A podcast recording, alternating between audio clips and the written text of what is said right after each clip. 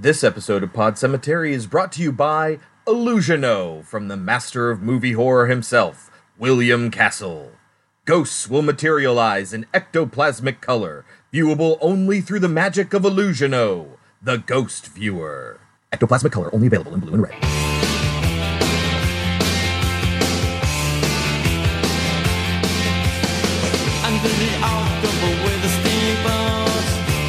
Goblins and at the grand light making a sound. The smell of death is all around.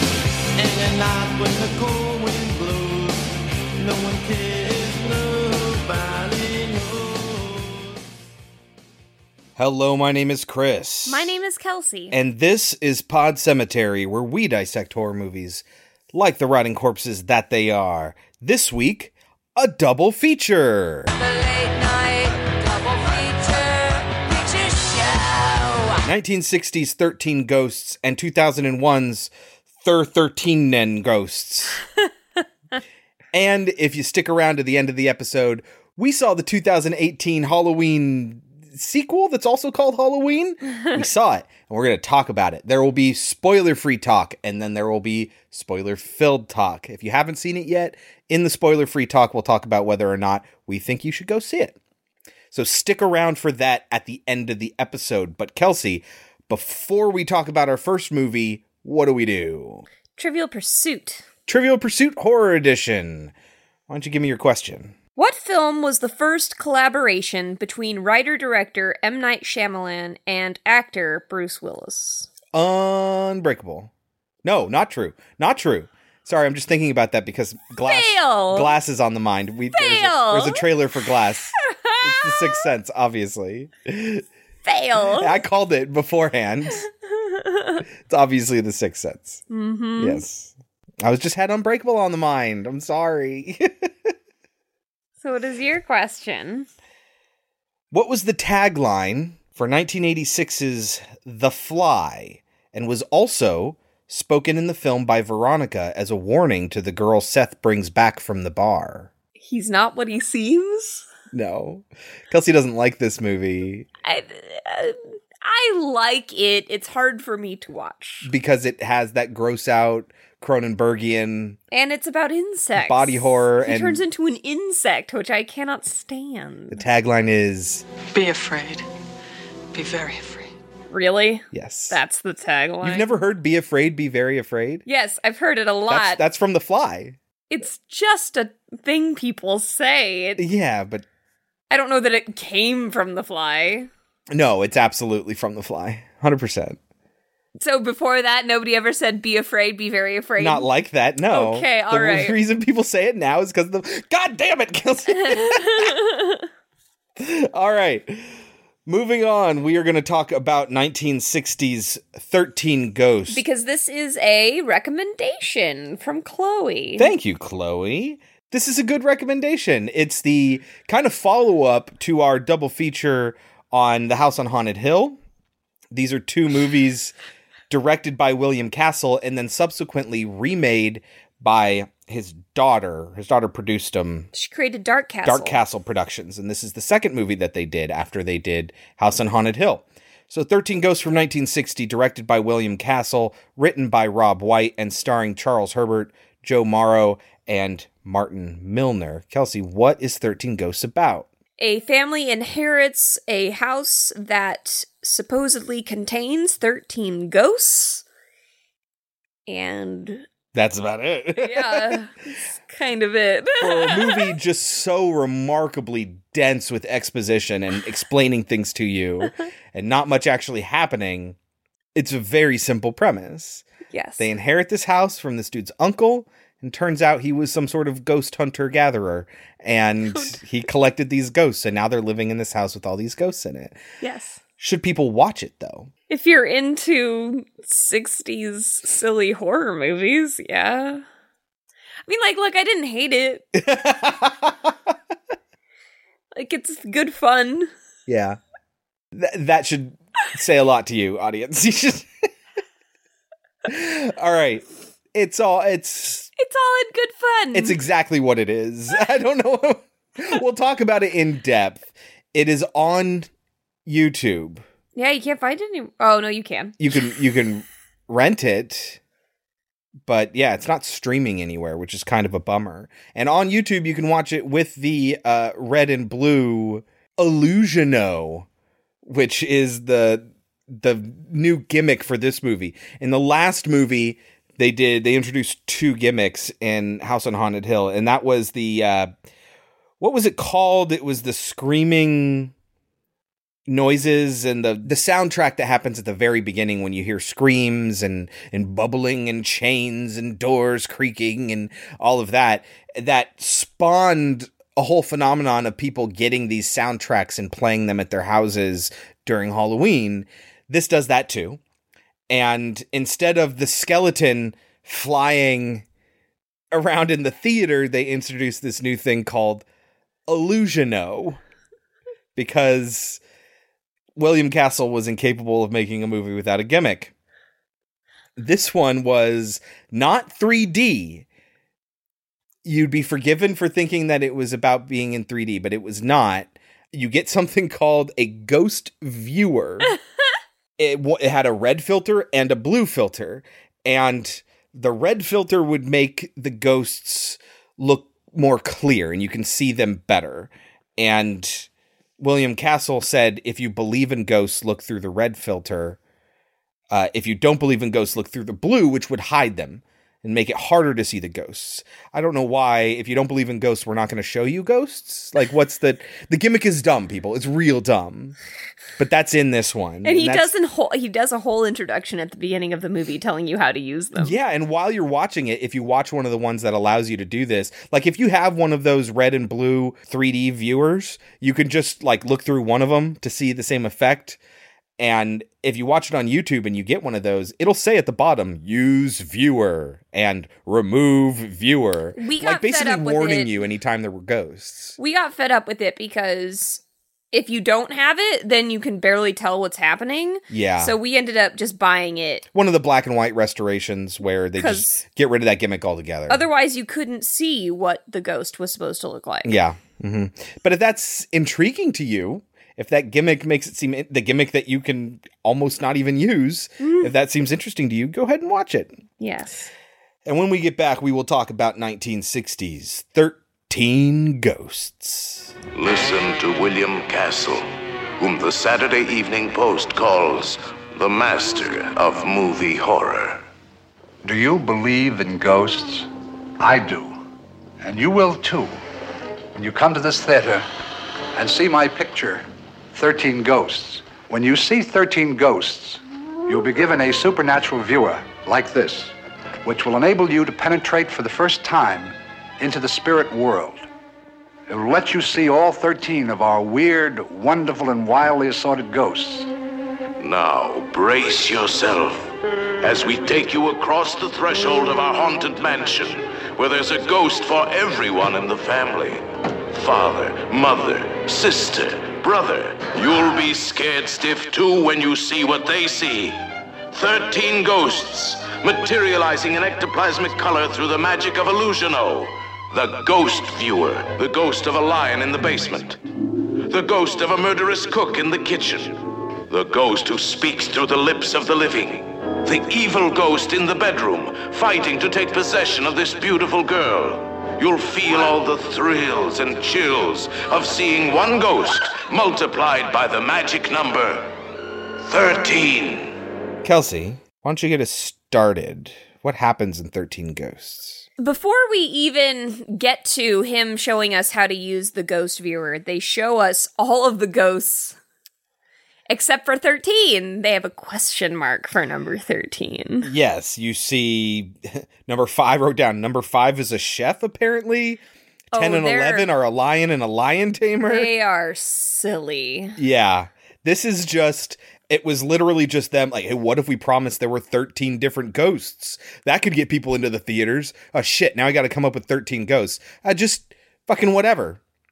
Just come up with anything. Oh, what if a lion tamer died and then they killed the lion?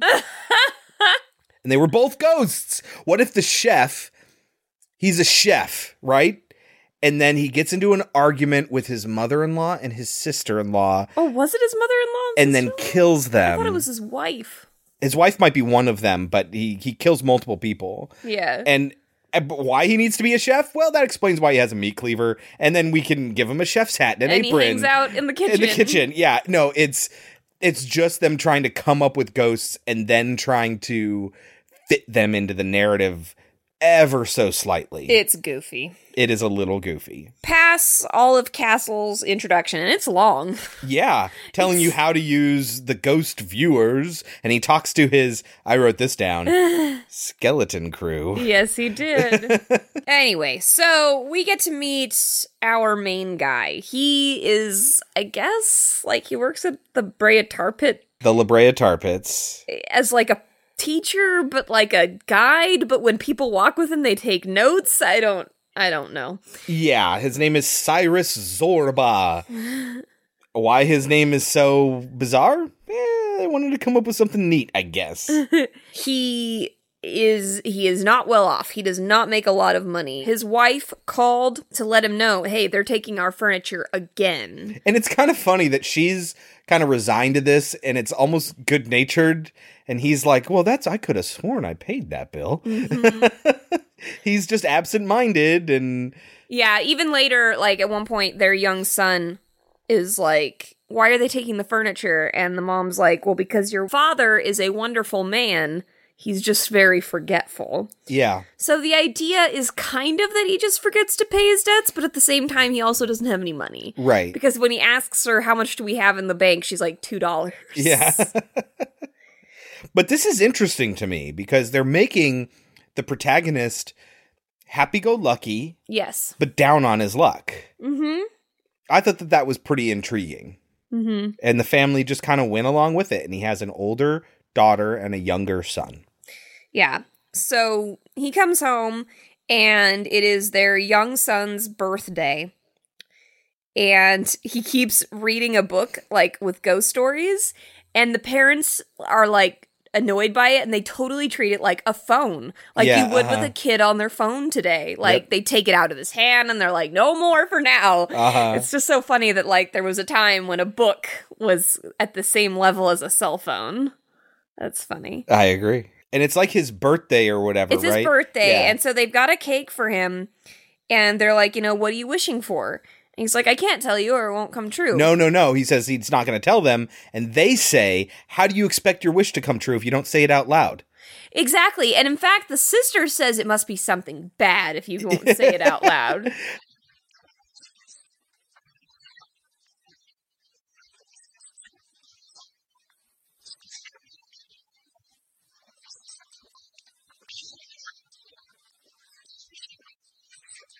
Like, I guess in the 60s. Jesus. Well, I'm just saying, I, I guess in the 60s that was bizarre. Because nowadays, it's if you say your wish out loud, it doesn't come true. So then a telegram shows up. A creepy telegram guy. yes. Cyrus Zorba. And then he telegram disappears. for you. He just kind of appears out of nowhere and then disappears.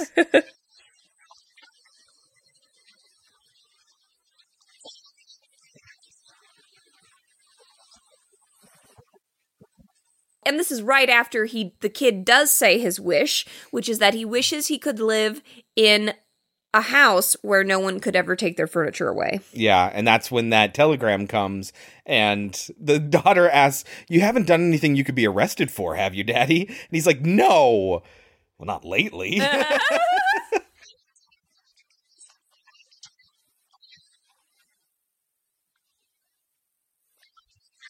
Yeah, it's they're a really cute family. yes, they are. and he finds out fr- that his uncle has died and he says that's weird i thought my uncle died 10 years ago in india and he is asked to go to his attorney because he has been left something from his uncle he gives him a package and he tells him you have been left a house and he says dr Zorba. zorba ex- Plato Zorba. ex- uh, experimented with the occult and he collected ghosts from around the world, which you will now inherit because they are in the house. Yeah, he says Dr. Zorba collected ghosts from all over the world. You'll inherit them too.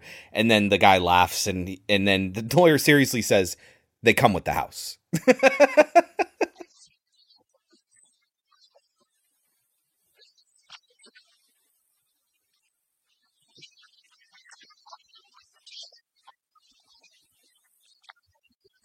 He's like, "No, you don't understand.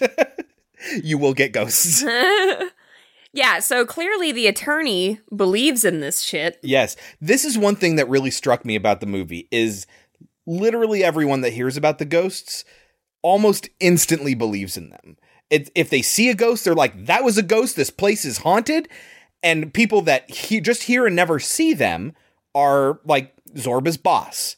Instantly believes in the ghosts. The lawyer from Jump Street is like, no, these ghosts are real. We find out later why he thinks that. The the housemaid is like, oh, this place is haunted AF. He also receives a package. And at first, I think he's a little nervous to open it. And the wife is just like, it's probably a hand painted Christmas tie. What? Where did that come from? Why would you assume it's a hand painted Christmas tie? Very just. I don't know what kind of joke that is. It's 60s humor, I guess. I guess. When he opens it, this wind comes out. oh, so melodramatic and Yes. hilarious. And then we all of a sudden see this enormous fly buzzing around. Uh-huh. And that's important simply because it lands on. So he opens it up and it ends up being glasses. And the bug hits the glasses and dies. These like overgrown, grown, like they look like safety glasses, but they shock the fly. Okay, so a fly lands on these glasses that you've just revealed, and it it like blows up virtually. It just gets electrocuted and poof. Would you ever put those glasses on? No! Never. No. Not in a million years. So I'm weird. sorry. These glasses just electrocuted a fly. I am putting them nowhere near my face. So they go to the house. And it's really funny. They even remark about the fact that was fast. And he's like, well, we don't have anything to bring. The house is the Winchester Mystery House. Is that where they filmed it? That's that's the outside of the house. Oh, okay. The, the inside of the house is a set, but the outside of the house is the Winchester Mystery House. That makes sense. So the attorney comes for him to like sign some papers. And the kid is like, watch out for the witch in the house. And he's like, there's a witch in the house. And we we see that their maid is the same actress Margaret Hamilton, that played the Wicked Witch of the West. and her name, uh, the character's name is Elaine Zacharides, Zacharides, something like that. And she carries around a broom Yeah, the first time we see her. And they keep calling her a witch, and obviously she's involved in this haunted house, so it's very creepy. And it's 1960, so it's an in joke. Everyone knows she's the Wicked Witch. Mm-hmm. So I thought that that was kind of cute. It reminded me of um, A League of Their Own. I loved you in The Wizard of Oz. yes, very good. Okay, so we immediately see that the older daughter is very interested in this attorney. Yes. She well, finds he's him a very young, attractive. successful, attractive attorney. And she's pretty old. I don't know if she's just supposed to be in there. Like, if she's supposed to be a teenager or if she's actually in her 20s still living at home because she hasn't married yet. Yeah, Yeah. that's what I kind of took it as. She's in her very early 20s, and it's back in the 60s when you just waited till you got married, Yeah. Which is, pro- you know, uh, probably a big reason why they have no money. I mean, the only one in the family making money is the dad. Yeah. And he's absent minded and he works in a museum. Like, yeah, how much money could he possibly be making? Yeah, because the wife doesn't work and his daughter doesn't work. So, also, the father is kind of the father and the mother are kind of the only ones who are like dead set on not believing in the ghosts. And he explains to him, look, if you had seen your uncle like I did before he died, you would certainly believe in them. He says his his back was broken, his face was shredded, and his lips were torn away. Right? Jesus. Jesus. Um We see him later, yes, we do. and he is none of those things. And then, of course, the daughter is like, let's have him stay for supper. And the attorney is totally down, Yeah. which we'll find out why later. He likes staying in this house as often as possible. He comes by and visits frequently. And during this time, the sister keeps chastising the little brother for doing things that she doesn't approve of. And one such thing is that he likes to slide down the banister of the stairs, which will become very important later on. like, okay. Extremely important. It is a central plot point in this movie that this kid likes sliding down the banister. So, yeah, so he stays for dinner, and then the kid randomly finds a button that makes something open up. So, like, this is kind of like House on Haunted Hill. There's a lot of Trick trick things inside yeah, the secret house. compartments and things move and stuff like that. And the first one we find is that the kid finds a Ouija board. Yes, which they call a Ouija. Yeah. Which is an acceptable pronunciation of the original word. Oh, is it really? Yes, Then why do we call it Ouija? That's just what it evolved into. That's also an acceptable pronunciation. And the description they give it when he explains what it is is true. It's for we and ya. It's French and German. So wouldn't it be yes and Ouija? yes. Well, if you're in the original pronunciation, yeah. But it's not. It's a Ouija board. I'm calling it Ouija from now on. we ya. And so Okay. they all gather around. They find the planchette. I think they call it a planchette. Yes. Yo, you think? That's a thing you know or you don't know. Okay. He also finds a book with a lot of Latin in it, Yeah. and he said, uh, which will become important. Yes. And he says, "Oh, I'll take it to my boss because my boss can speak Latin." And the attorney tries to get him not to. Yeah, the attorney's like, "Oh, well, I got a guy down. I can get it translated for you." And he's like, "No, no, no my my boss speaks Latin. He can do it for free." You know, the guy's like, mm, "Shucks, Exactly. curses." So they all sit down to play the game. And they're like, you know, you got to take it seriously. You can't ask silly questions. Um, you all have to have your fingers on the planchette, whatever. And the lawyer goes, I've got a question. Is Medea in love? Because, yes, the daughter's name is Medea. yes, they, it gets no answer, and they Because ascribe that it's a silly, question. Uh, so the, the boy asks, Are there any ghosts in the house? Yes. How many? many? 13. Thirteen. Are they going to hurt us? Yes. At that point, after he gets it to say that they're going to hurt them, that's when the parents and the attorney get up and they're like, Don't fool around with this anymore. And the brother and sister are like, Fuck that. Yeah, Let's ask it more questions. So then the sister suggests, How about we ask it a question, but we don't touch it? yes. Just as a little test. Keep that in mind. This is a test to see if this is real or not. Which we've talked about before about how Ouija boards work. It's subconscious impulses. That, that's all it is. You you don't know you're doing it and you're doing that. And because you're allowing it to move wherever it quote unquote wants to go, when you make slight subconscious motions, anyone does, that's just where it goes because everyone lets it go that way and they kind of ease it along that path. So they're like, well, let's not touch it. See if we can figure out if this is real. Remember, this is a test. There are two results real or not. They ask it Are they going to kill any of us? The painting that's above the fireplace falls down, and they all get freaked out. And then the planchette levitates off the. It doesn't just move on its own, it levitates off the board. It turns around and flies over to Medea and points at her No, lands in her lap. and then it lands in her lap. It fl- it turns to point at her and then drops in her lap. And then they write it off as a silly game. We're all seeing things. What? Exactly. yeah, it's just it's absurd. I also I love her response though. She's like, "Don't ask it when. yeah. I don't want to know." Just as like a joke. This is the one time that's contrary to what I said before about how everyone's just totally willing to uh, go along with the ghost thing and they totally believe it at all times. This is the one time where it's like the evidence is staring you right in the face and they're just in denial. Mm-hmm. They are in the bedroom, the mother and the father, who have separate beds again. Always. Do they? I didn't notice. yeah, they're that. in separate beds. Oh, interesting. No, this before this. I got something before this. Oh, okay. So while the lawyer's there, he talks to Cyrus and they read the details of the will. And because they moved in, they have to stay. And they cannot sell the house. If for whatever reason they leave or they never move in, the house goes to the state. They can never sell it and make a dime off of it. And since they're down on their luck and have no money, have no furniture, they're going to get evicted eventually, they got to move in.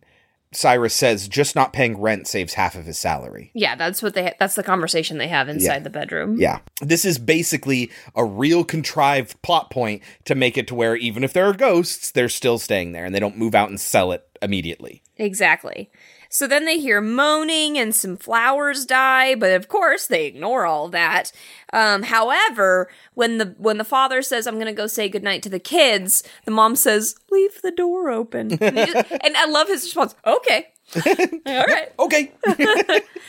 So the son fell asleep, and the father leaves the light on, which I think was cute. yeah. Then he goes to say goodnight to his daughter, and she explains that she really likes the house, she likes the antiques. Um, and this is when it comes up with, oh, we're just all imagining things. Yeah. Nobody actually saw that thing fly. No.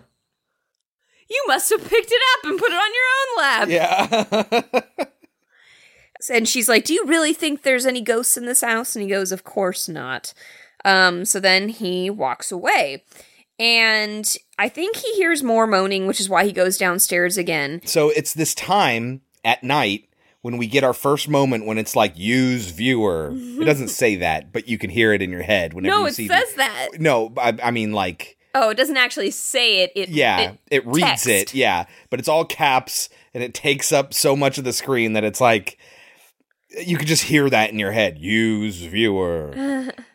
and we the camera just kind of pans over to the fireplace and we see a ghost hanging from a noose and then it gets yanked up into the ceiling out of our view and then we see an executioner ghost with an axe That's behead right. another With, body like laughing and stuff. yeah. And so that's the first viewer moment. And the second viewer moment, the father, Cyrus, is about to see as he goes looking around the house. He finds a door with. A wall behind it. Okay. and- kind of like the Winchester would Right. have. But he just kind of pushes on it a little bit and then it just slides open. What the fuck is the point? I guess Plato was just under the impression that if you open the door, saw a wall, you'd say, huh, and then close the door. All you got to do is just kind of push on it a little bit and it slides open. And he finds this study, secret study thing. yeah, it's like a laboratory kind of thing. Yeah. And he pulls his glasses out. Yes, he takes out the glasses that earlier killed the fly. Yes, and he actually puts them on. Use viewer. Yes. and he looks at the the book of Latin which he set down on the table. You see the number 13 emblazoned on the cover and then it literally goes up in a blaze and catches fire. And then he looks over and he sees like a skeleton and others, including a floating head, just kind of appear in the empty space in the room. And they're just kind of like a jiggling. It's bad. it's I mean, this is the shit that you can now go into any grocery store around Halloween time and buy. Right. This isn't even stuff that like you have to go to a specific like scary store, like a, a spirit Halloween store. Yes. No, yeah, it's not even Spirit Halloween good. You're right. It's it's like if you could imagine when people went into a like a haunted house like we go to now just like somebody's house on the street and you walk through their garage or whatever. but back in the 60s, that's like a really cheap fake skeleton and you know, it's just It's real bad. and they're just kind of like uh, blah blah blah blah blah. And then there's like smoke There's a lot of smoke. they go up in smoke and then there's like this flaming wheel and it spins oh yeah. and then it kind of like comes at him I'm like ah And the father's face and screams are hilarious. He looks like he is looking into the face of death itself. yeah It is it is ridiculous. And then it just kind of disappears. well yeah and then when he takes the glasses off I don't know if it's the glasses or not, but the number 13 gets burned into his hand. That's right. Yes. And but like now he's fine. Yeah, he's like, huh, that was weird. Even though just five seconds ago, like I said, he was looking like he was like, Yeah. "It's the banshee." yes. And it's like like I said, it's it's it's not the the fact that there are ghosts is not the problem. it's that there are ghosts. People know there are ghosts, and they're just like, huh, they're ghosts. That's like it. Yeah. He had that moment of terror and then just that was weird. There's literally the thir- the number 13 branded on my hand. That was interesting. Well, back to bed. yes. so he takes the book to his boss eh, to translate. And the boss is like really freaked out. He he looks up Dr. Zorba because he's so interested in what's in this book. And apparently Dr. Zorba believed, quote, the ghosts are unhappily earthbound because of unsolved problems. He also believed if you could see a ghost, you could control it. And that's how he collected them. He collected 11 and said that he was the 12th and that he was earthbound because of crimes committed against him, at least until he got his revenge. There is a space for 13, but it's empty in the book because there's an entry for every one of the ghosts. The space for 13 is empty. And the idea is that once the 13th ghost arrives, everyone has their revenge. You know, Zorba has his revenge, and now Zorba's ghost can go away. And then when Zorba's ghost goes away, I guess the other 11 ghosts can leave too. I I don't know. Maybe maybe that's the explanation. I don't know. There's a lot of talking about this stuff and very little like actual like truth. Mm-hmm. But who's the 13th ghost? Could it be Medea? Because the Ouija board planchette pointed to her? No, it's not. It's not Medea. Medea's gonna be fine. I d- it's a complete red herring, that one. it is. So we we learn about Plato Zorba collecting all of these ghosts. Mm-hmm. And he gets a call from his wife who says, You need to come home right now. His boss tells him, You know, I'm really worried about the ghosts. And everyone's just like, They're ghosts, they're ghosts, they're ghosts. We're talking about ghosts like they're a real thing. Eh. and nobody's afraid of being like, like he sh- Hey, yeah, you, did you know there's ghosts in my house? And the boss is like, Yeah, that's interesting, ghosts. This Zorba guy believes in ghosts. And they're just, I, it's so like, I don't want to say, yeah, I guess they're kind of blasé about it. A little bit. Yeah. Well, Um, the mom's afraid. Yes, the, The, mom, mom, is afraid. out. Yeah, but you know, like But we the said, they can't leave. The kid loves ghost stories, so he's totally He's into it. totally into it. And so when he goes home and and goes to the kitchen, uh, because his wife takes him in there, we see the chef, and he just like meat cleaver in somebody's head. It's like, literally a person wearing like a black hood over their face. And they have a chef's hat. and- outline of the yeah. face. it's the same effect that was used back in the 20s in the Phantom Carriage hmm. to have like an overlay, a ghostly overlay on top. It's that literally the same effect where they film something in a completely black room and everything black doesn't show up and everything that's not black shows up kind of like at a 50% transparency It's because really they lay bad. it over the actual film.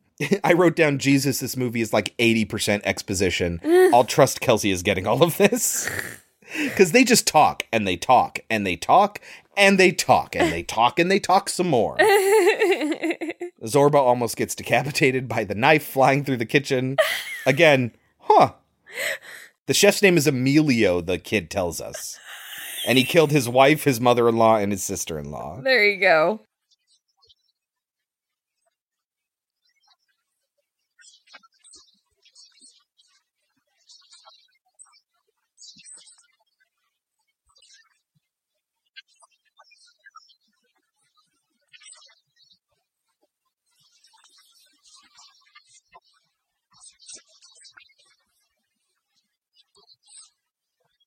And for some reason, this doesn't scare the kid at all. He's just like, you just gotta wait till he's done with his temper tantrum. Yeah. Oh, him? That's Emilio. Emilio! so they stay there another night. Yep. And, and and this is great. The father is just like, "Oh, I don't think the ghosts will hurt the children. Things will calm down. Like we'll just learn to get along together." Yeah, uh huh. We're just gonna live in a house with ghosts. So they decide to talk to the maid cuz clearly she's the one that has the information that they need. She explains that Plato could control them while he was alive. Now that he's dead, he cannot control them. He stopped trusting anybody, including her. So she was like his helper. Yeah. She would help him collect the ghosts. And now he she's like, "Oh, he wouldn't even trust me at the end. He turned against me. He converted everything into cash." And no one knows what he did with the money. He never gave away anything. So if you're thinking that he might have gotten rid of that money, you're wrong. He definitely would have kept it. No idea where it is, though. He has cursed you by giving you this house. She's like, you know, you should get out of this house now if you want to live. But the father, I don't remember why, but kind of goes into Plato's old room. Oh, yeah, he's with them. He's with the maid and the wife. And the maid's like, You'll learn not to come in here, just as I have. And the mm-hmm. maid and the mom leave, and he, like, stays behind. And then a candle comes Oh, I up. love this effect. and it So the, the candles light themselves, and then one candle, it floats, and it kind of hovers around the room. And the way they do this effect, because, okay, so whenever they, they light candles, and they light three of them originally, right? The, the maid, the Wicked Witch, lights the candles, and it's one, and the lights on the set get a little bit brighter. And then she lights a second and they get a little bit brighter. It's like the whole set. It's not just coming from the candles. It's awesome. And then the third, and it gets normal brightness like it's a daytime scene. All the candles go out on him, and then they relight themselves, and then this candle floats around. And then when it gets close to the bedpost on the bed, there's literally a spotlight on the bedpost, supposing to mimic the candlelight. Yeah. Right? yes. And then it's like the candle kind of like points to the bedpost and then hovers down to a specific spot and where Cyrus finds a, A little like a like a button. And he presses the button and okay, so it's a four poster bed with a canopy. And then the whole thing just lowers. Not the bed, the four posts or the canopy lowers down on the posts. It slides down them. Like mechanically. Just for to what end? To what end? to crush someone to death I I, I guess maybe. because you couldn't possibly see it happening and jump Oh, off the bed before is- it, crushes you. Super slow. Oh my god! And why? Like under what what circumstances would there have to be for this to be of any use? But I do like the candle effect. It's bad. it has a lot of personality. It's like something you might see in a theme park ride. It's it's kind of cool. And then it rises back up and Cyrus just fucking leaves the room. yep, that was weird. Yeah. It's like, "Oh, huh. That's interesting." So then we see the lawyer who has taken the daughter out for an evening. Uh-huh. He is dropping her off, and uh, he says, I'll see you tomorrow. And she goes, I hope so. God, remember a time when, like, I don't remember a time like that. Yeah, uh-huh. When it would be like you'd go out with somebody and it would be like, we'll see each other tomorrow. Yeah. Like in your first dating, like now it's got to, you got to act like, oh, I don't care for like a week until you go on your next uh-huh. date. Um, Three so- days. but that night, we see a ghost inside Medea's room. Now, I can't tell you if this is a use viewer moment, because by this time we switched over to the actual rented black and white version, because we wanted to clearly see the ghosts. But I, at the time, I was like, this ghost is tangible. It's not transparent at all. It's like a dude in a suit wearing a mask, and he has like cobwebs on him. But he's creepy looking. Yeah. And Medea sees him and she and she freaks out. He jumps out at her. Uh, I, it's supposed to be Plato. And and he just kind of shuffles around And scares her. and scares her and then and then they go back in and they're like, "See, there's nobody here." And that's the end of it. Well, to bed. I guess we're going to sleep. Meanwhile, the son decides to go exploring in the creepy basement, Yeah. as you do. and he finds a chest and he opens it up and it, there you see an ad for Shadrach the Great. and it says Shadrach the Great will insert his head into the jaws of a ferocious lion. Here's a little Kelsey, you went to what is it? CBD? CCD. CCD. what about it? Um, do you know the sh- the story of Shadrach, Meshach, and Abednego? No. Okay. Shadrach, Meshach, and Abednego. These are three dudes in the book of Daniel, which is like folk tales for the Bible. And they refuse to bow to King Nebuchadnezzar, which is who the ship in Matrix is named after. And so he has them thrown into like an oven and turns the fire on. And they are preserved from harm uh, by a spirit and the king sees there's a fourth body in this furnace and they they don't end up getting burned and presumably it's because they refuse to honor A false god. like a false idol yeah that's Shadrach, Meshach, and Abednego. Why this character's name is Shadrach the Great? I do not know. that might just be his name. Shadrach might just be his name. Shadrach is a very famous biblical name for this thing I don't know how particular. famous, is, famous that is, considering I went to three religious schools and, as you said, went to CCD and went to church every Sunday for like nine years of my life. Yeah, but how much attention did you really pay? I'm saying, I heard that name and I immediately thought of these three. okay. And I did not go to Catholic school. uh, in any case, Shadrach the Great. Uh, he's going to put his head into a lion. And so he puts on like the cape and all that. And he pretends to be Shadrach the Great. And a ghost lion appears. He lets it out of the cage. Yeah, for some reason he decides to open up the cage and well, the let it cage doesn't have anything in it at first, I think, and then the lion appears, and it comes out, and it starts to like swipe at him.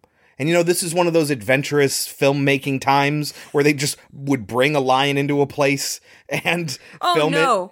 Actually, I was going to say it looks very much like he is not in the same place because the kid No, no, no, is looking like well above the Totally. lion's head. Totally. I'm saying the lion was filmed in isolation. Oh. It just like brought onto a set somewhere. And just like the MGM lion was brought onto a set, and they just had a lion there and a bunch of cameras and sound dudes, and they just filmed it going nuts. And the kid's like licking his lips and like Like, oh, this is an adventure yeah, like not afraid at all. And then we get to see Shadrach. Yeah, just when the lion's about to attack the kid, Shadrach with his whip, and like fights off the lion. And so, what you gather in the making of this scene is that it's literally a lion tamer with like a really bad effect. Like, I did this when I was like 11. My dad built this harness thing that would sit on top of my shoulders, and then we put a big, like, London fog coat around it. So, eh, my shoulders were like elbow level to you know this this coat and then it would look like it was headless. And then my head would poke out and then it would hold on to my head like uh that was my thing. So this is the lion tamer's arms which he cannot bend. The actual actor cannot bend his arms because his arm at the shoulder is the elbow of this fake shadrach. And so imagine Shadrach, the actual character with no head, has his elbows to his side and never moves them and just kind of waves his arms about Yes, at the elbow. really terrible. it looks really bad. But this is literally a lion tamer with an actual lion interacting with a real lion, and then he like goes to put his head in his mouth where And there is no see head. the head fall to the ground. yes, and like no, no, no, no. We don't see. There is no head. He's always headless. I'm I remember specifically Okay. being like, "Holy fuck." but the lion like bites it where the head is and then you can see it like chewing on the stump of the neck which, is literally on top it, a dude's head is in there and it's just chewing on it it's like this rubbery thing And it's impressive and totally unimpressive, both at the same time. It's kind of nuts. Yeah, it it's it's bad, but I see what you're saying. That thing, they, the dude sticks his head into a lion's mouth and it just chews on it effectively. Anyway, this is the the fifth ghostly apparition. Guys, don't worry. If you're worried you're going to have to sit through all 13 apparitions, you don't. There are like seven moments where you see ghosts, and that's it. And we're approaching the end of that. So, uh, Buck figures that the dude, because it does kind of look like that, the dude kind of like puts his neck stump into the mouth. What Buck, the kid, figures is that that's Shadrach looking for his head in the lion's mouth. And then the lion just kind of chews on the neck. anyway, Ben, because they're like, this shit needs to stop. Finally, what choice do we have now at this point? And so Ben, the lawyer, is like, tell you what, I think I can argue that you didn't actually move in yet. And yeah, you have to give it to the state, but I bet the state will give you like 10 grand. well, he doesn't say that until he finds out that the little boy has found money. All right. I didn't write this down. Remember when I said that the boy sliding down the banister was a pivotal plot point? This is the moment. He slides down the banister and like 200 bucks falls out. Yep.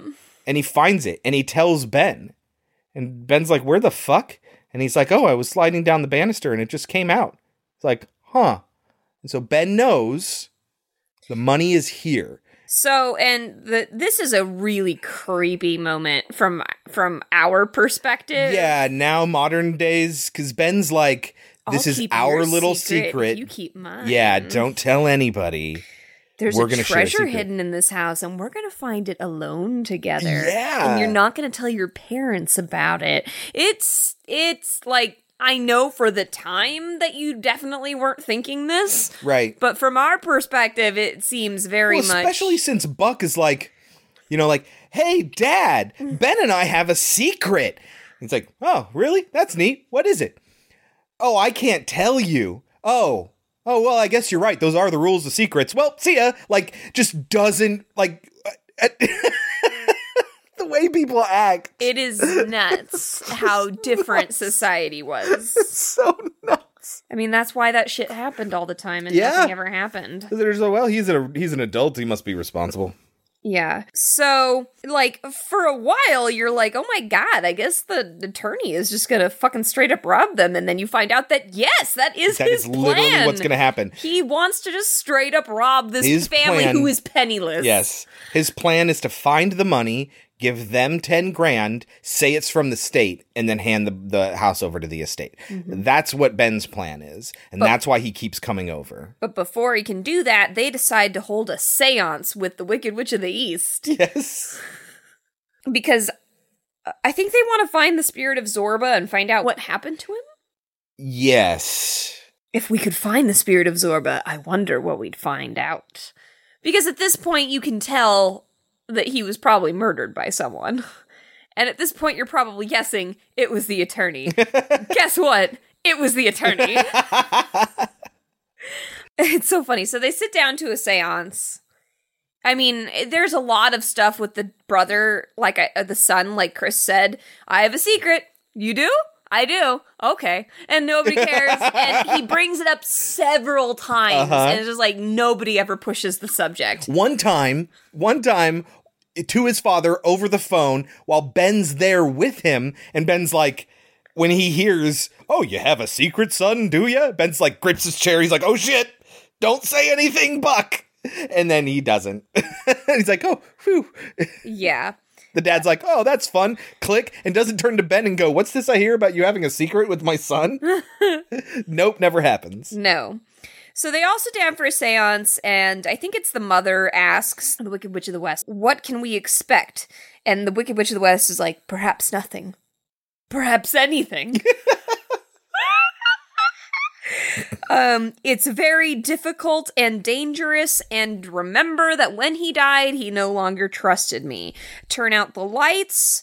Um, we're gonna all hold hands. You can't break the seal. During the seance is when the son figures out, oh, it's a thing under the stairs that if you open it up, there's all this cash. Right. Yeah. If you touch this this part, it's it's just a a panel Which is why stairway. it makes no sense that when he goes down the banister, they fall It it just slides out. Whatever. It doesn't matter. The panel opens and there's just a fat stack of cash. And at that same point, the attorney shows up while they're having a seance, but nobody knows because Yeah. he's only talking to the son.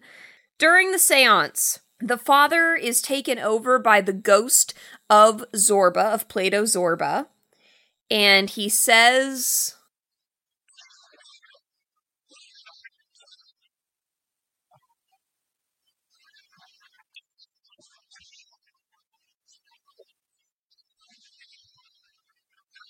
And the maid says, Death walks again in this evil house. And this whole time while they're having the seance and Buck is downstairs outside the room where they're having the seance, Ben shows up and is like, "All right, tonight's the night. Remember, you can't just go to bed and then we'll figure all this out." So he sends Be- uh, Buck to bed and Ben goes upstairs and he gets into the outfit of Dr. Zorba. So the one that we saw that was like tangible, we realize, oh, that's Ben trying to scare them into leaving the house. Mm-hmm. So he could convince them to give it back to the state in exchange for 10 grand. He is in Dr. Zorba's bedroom. He sees the canopy go down and up again because he finds the mechanism.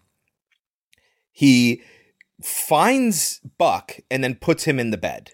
yeah. And then starts to lower- a child. Right. I wrote down. He doesn't know what happens when the bed's canopy lowers. He could be killing this kid. But maybe he did. Maybe this is how he killed Zorba. This is how he killed Zorba. So Zorba, the ghost, Plato Zorba, comes in through smoke through the vent in the ceiling and is like, Are you killing my grandson? He doesn't say that, but that's effectively what they're going for. And he scares Ben, and Ben's like, ah, ah. Meanwhile, Buck wakes up, sees this canopy lowering down on top of him, and it's like, oh shit! And he gets up out of bed. And as he's getting up out of the bed, the ghost of Zorba is like, "Argh," and Ben's like, ah!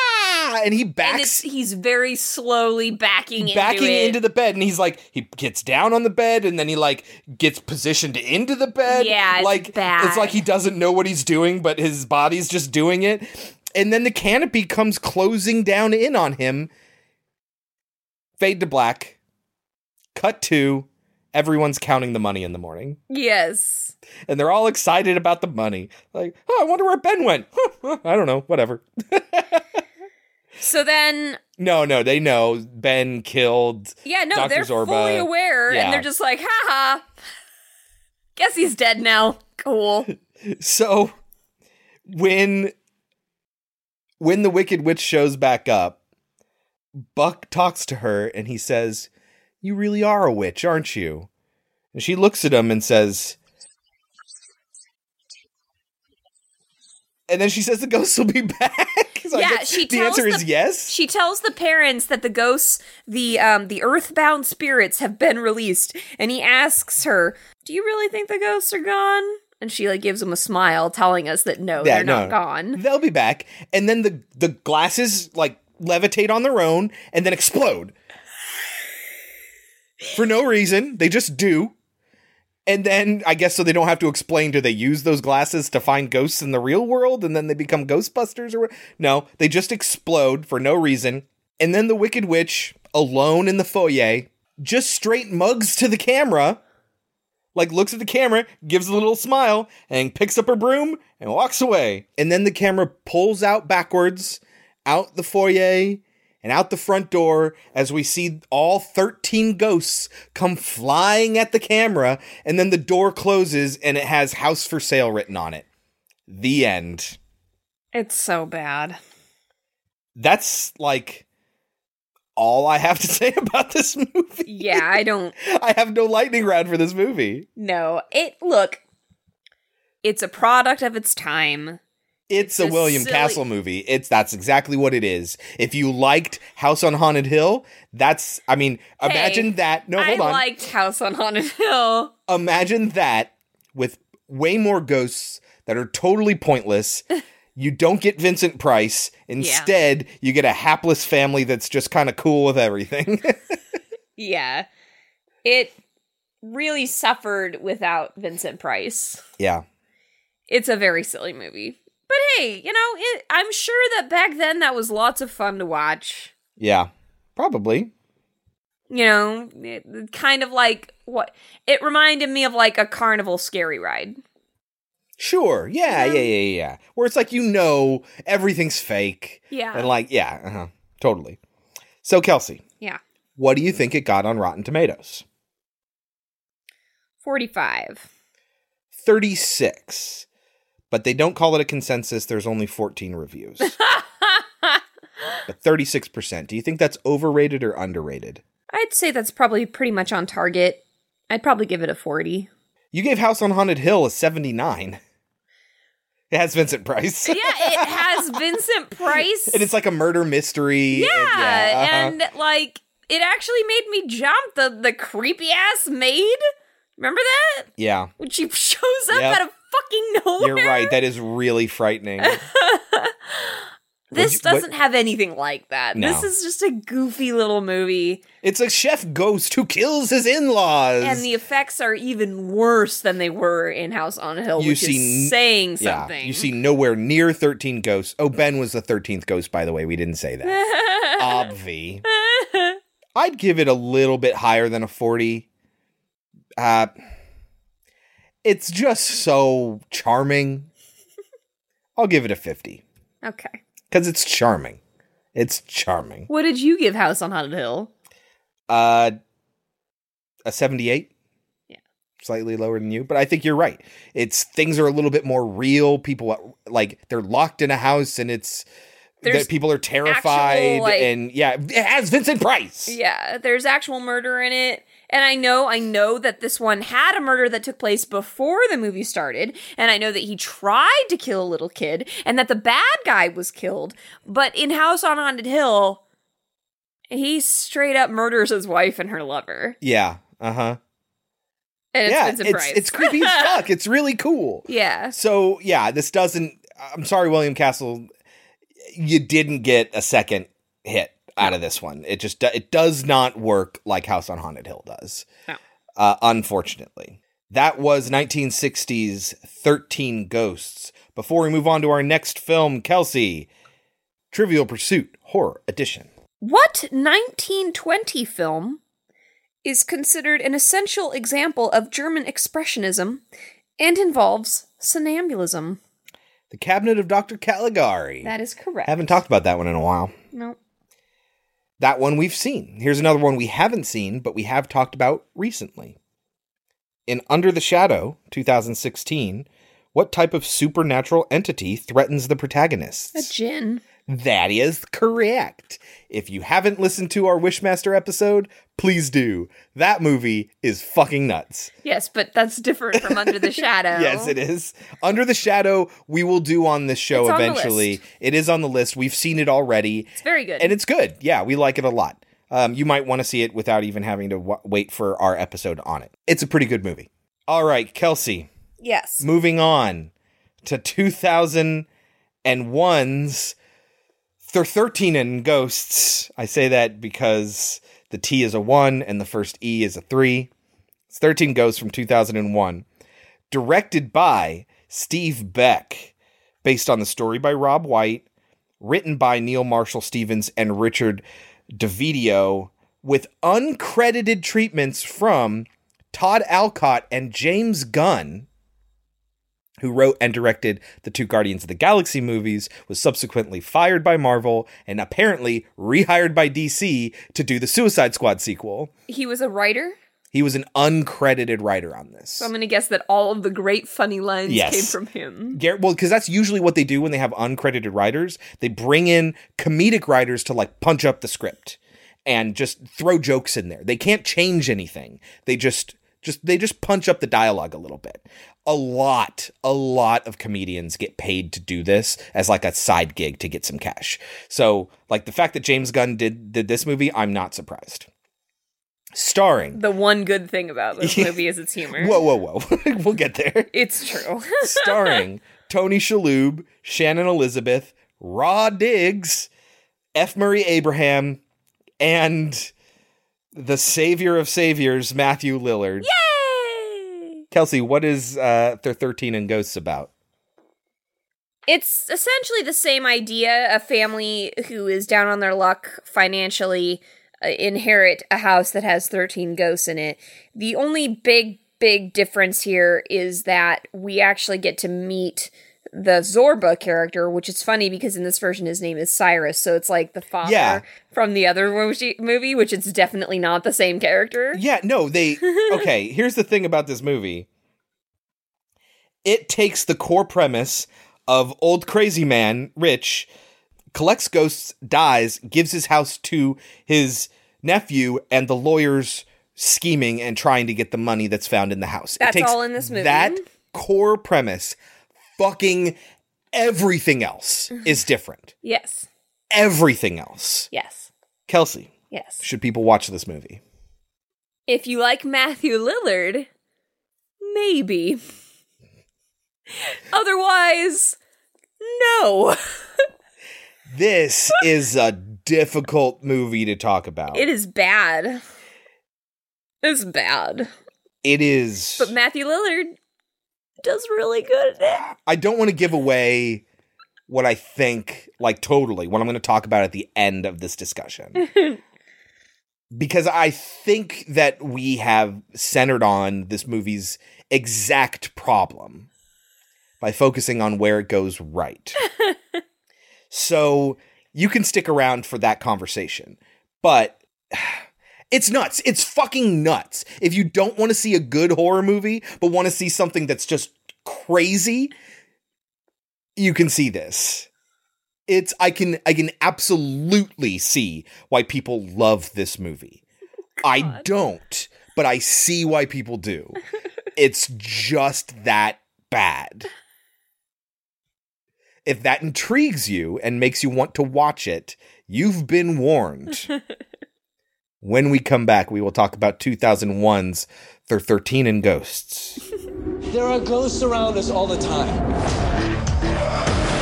Most of them, they can't hurt us. Most of them don't even want to hurt us. But there are exceptions. It's Halloween. You're wasting your time. It's all sealed up. The only thing worse than being trapped in a house with a ghost This house is not a house. We're in the middle of a machine, powered by the dead. is being trapped in a house with 13 ghosts. Can I rely on you not to get me killed? I guarantee you nothing. The producers of House on Haunted Hill bring you the ultimate house of horror, where there's death at every door, terror at every turn, We should get the hell out of here now. And a ghost in every room. We got company. 13 ghosts. Rated R. Starts Friday, October 26th. Kelsey, you have the unenviable task of getting us started here. I'm going to ask you a pretty big, kind of heavy question, which may have no real answer. What happens in Thir13en Ghosts? It starts in a car junk pile. and trucks and bright lights and what the fuck is happening? I literally wrote that. My first note. What the fuck is this truck bullshit? Are they ghost hunters? It turns out they are. It turns out they are. Go ahead. but as soon as I saw it, I wrote down, You're worthless. Yes. Because you know, yeah, uh-huh, always. You see a junkyard, it's you're worthless from the brave little toaster. I think here's the thing, Kelsey. I think I confused this movie in my mind going into it. Like I saw the the, the movie poster with like the face on it screaming, and it was called 13 Ghosts. I think I confused it in my mind with the movie The 13th Floor. Oh. No, that's a bad movie too, though. But I think I was more excited for that. I was excited to see that movie. And then this movie happened, and I was like, what is happening? well, I was weirded out because I know for a fact that I've seen this. Because I went through a Matthew Lillard phase where I watched every single one of Matthew Lillard's movies. I'm sorry. Oh yeah. This came out during middle school time for me. Uh huh. That was when if I had a crush on an actor, I had to see every single one of You got to stop saying that. This is this is the year I graduated high school. So, I know I've seen this. But other than the Matthew Lillard mo- moments, yeah. I don't remember shit about it. Didn't remember a fucking thing. So it is just fucking chaos. It- yes. And there's tons of trucks and it's industrial and there's dudes in suits come running out and we see F. Murray Abraham, who's dope. Love him. He's great. I'm sorry you were in this, dude. Yeah, isn't he like a Academy Award winner? He won his uh his Academy Award for Best Actor in a Leading Role for Amadeus. Which, yes, he's awesome in Amadeus. Amadeus, Amadeus. Amadeus, Amadeus. but anyway, yeah, so we have a, an Academy Award winning actor right here.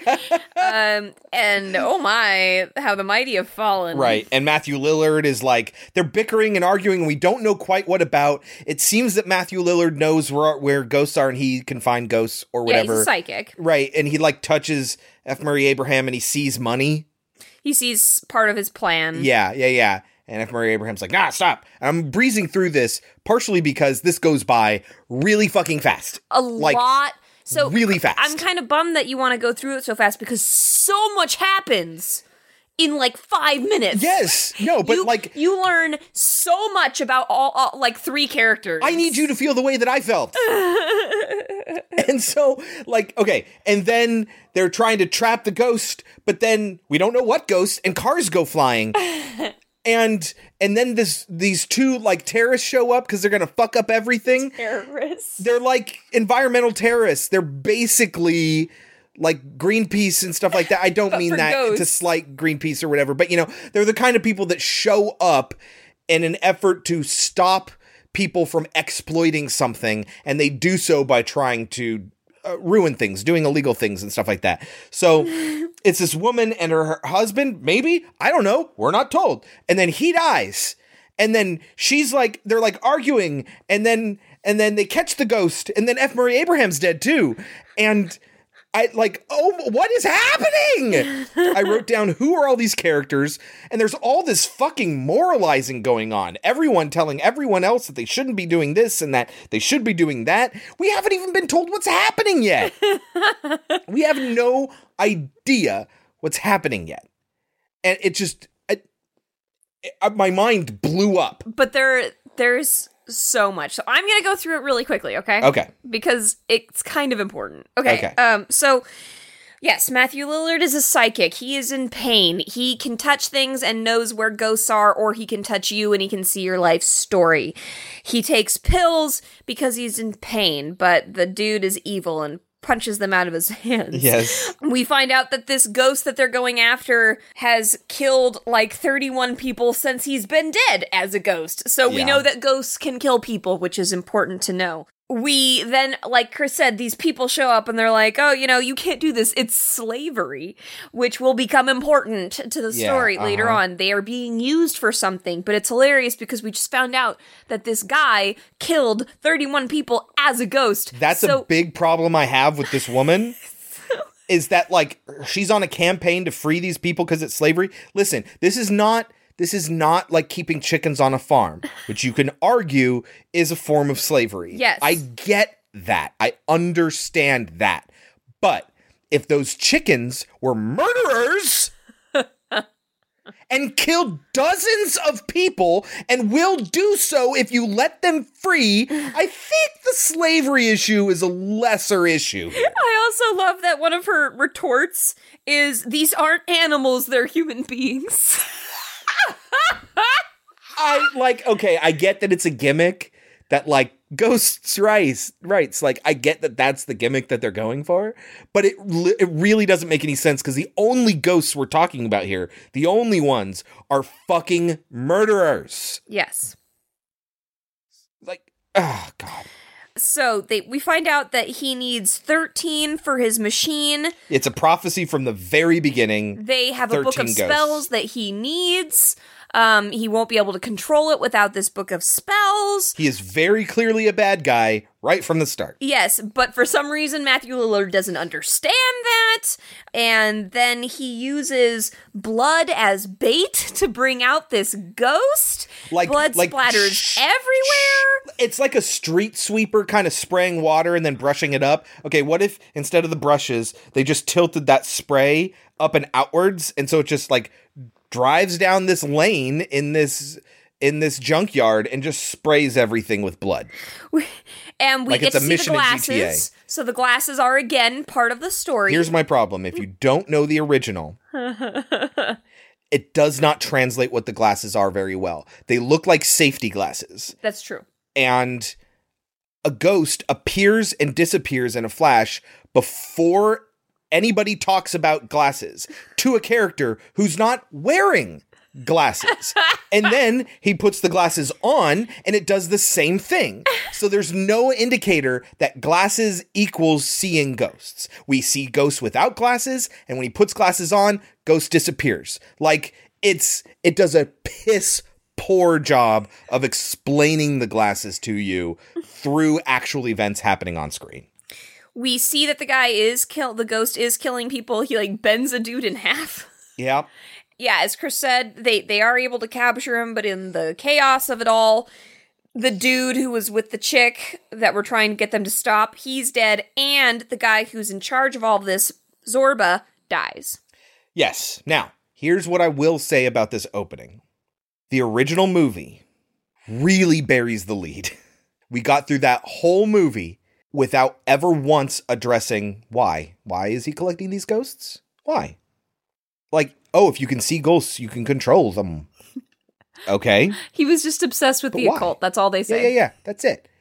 The capture, like catching ghosts in the first place, like that's where the story is. And we don't get any of that. It's just they're all here at the house already and for no reason. And they haunt the place. And then at the end of the movie, they leave. Maybe they'll come back. And it's like they they do not focus this. It's just an excuse to get creepy shit to happen in a house.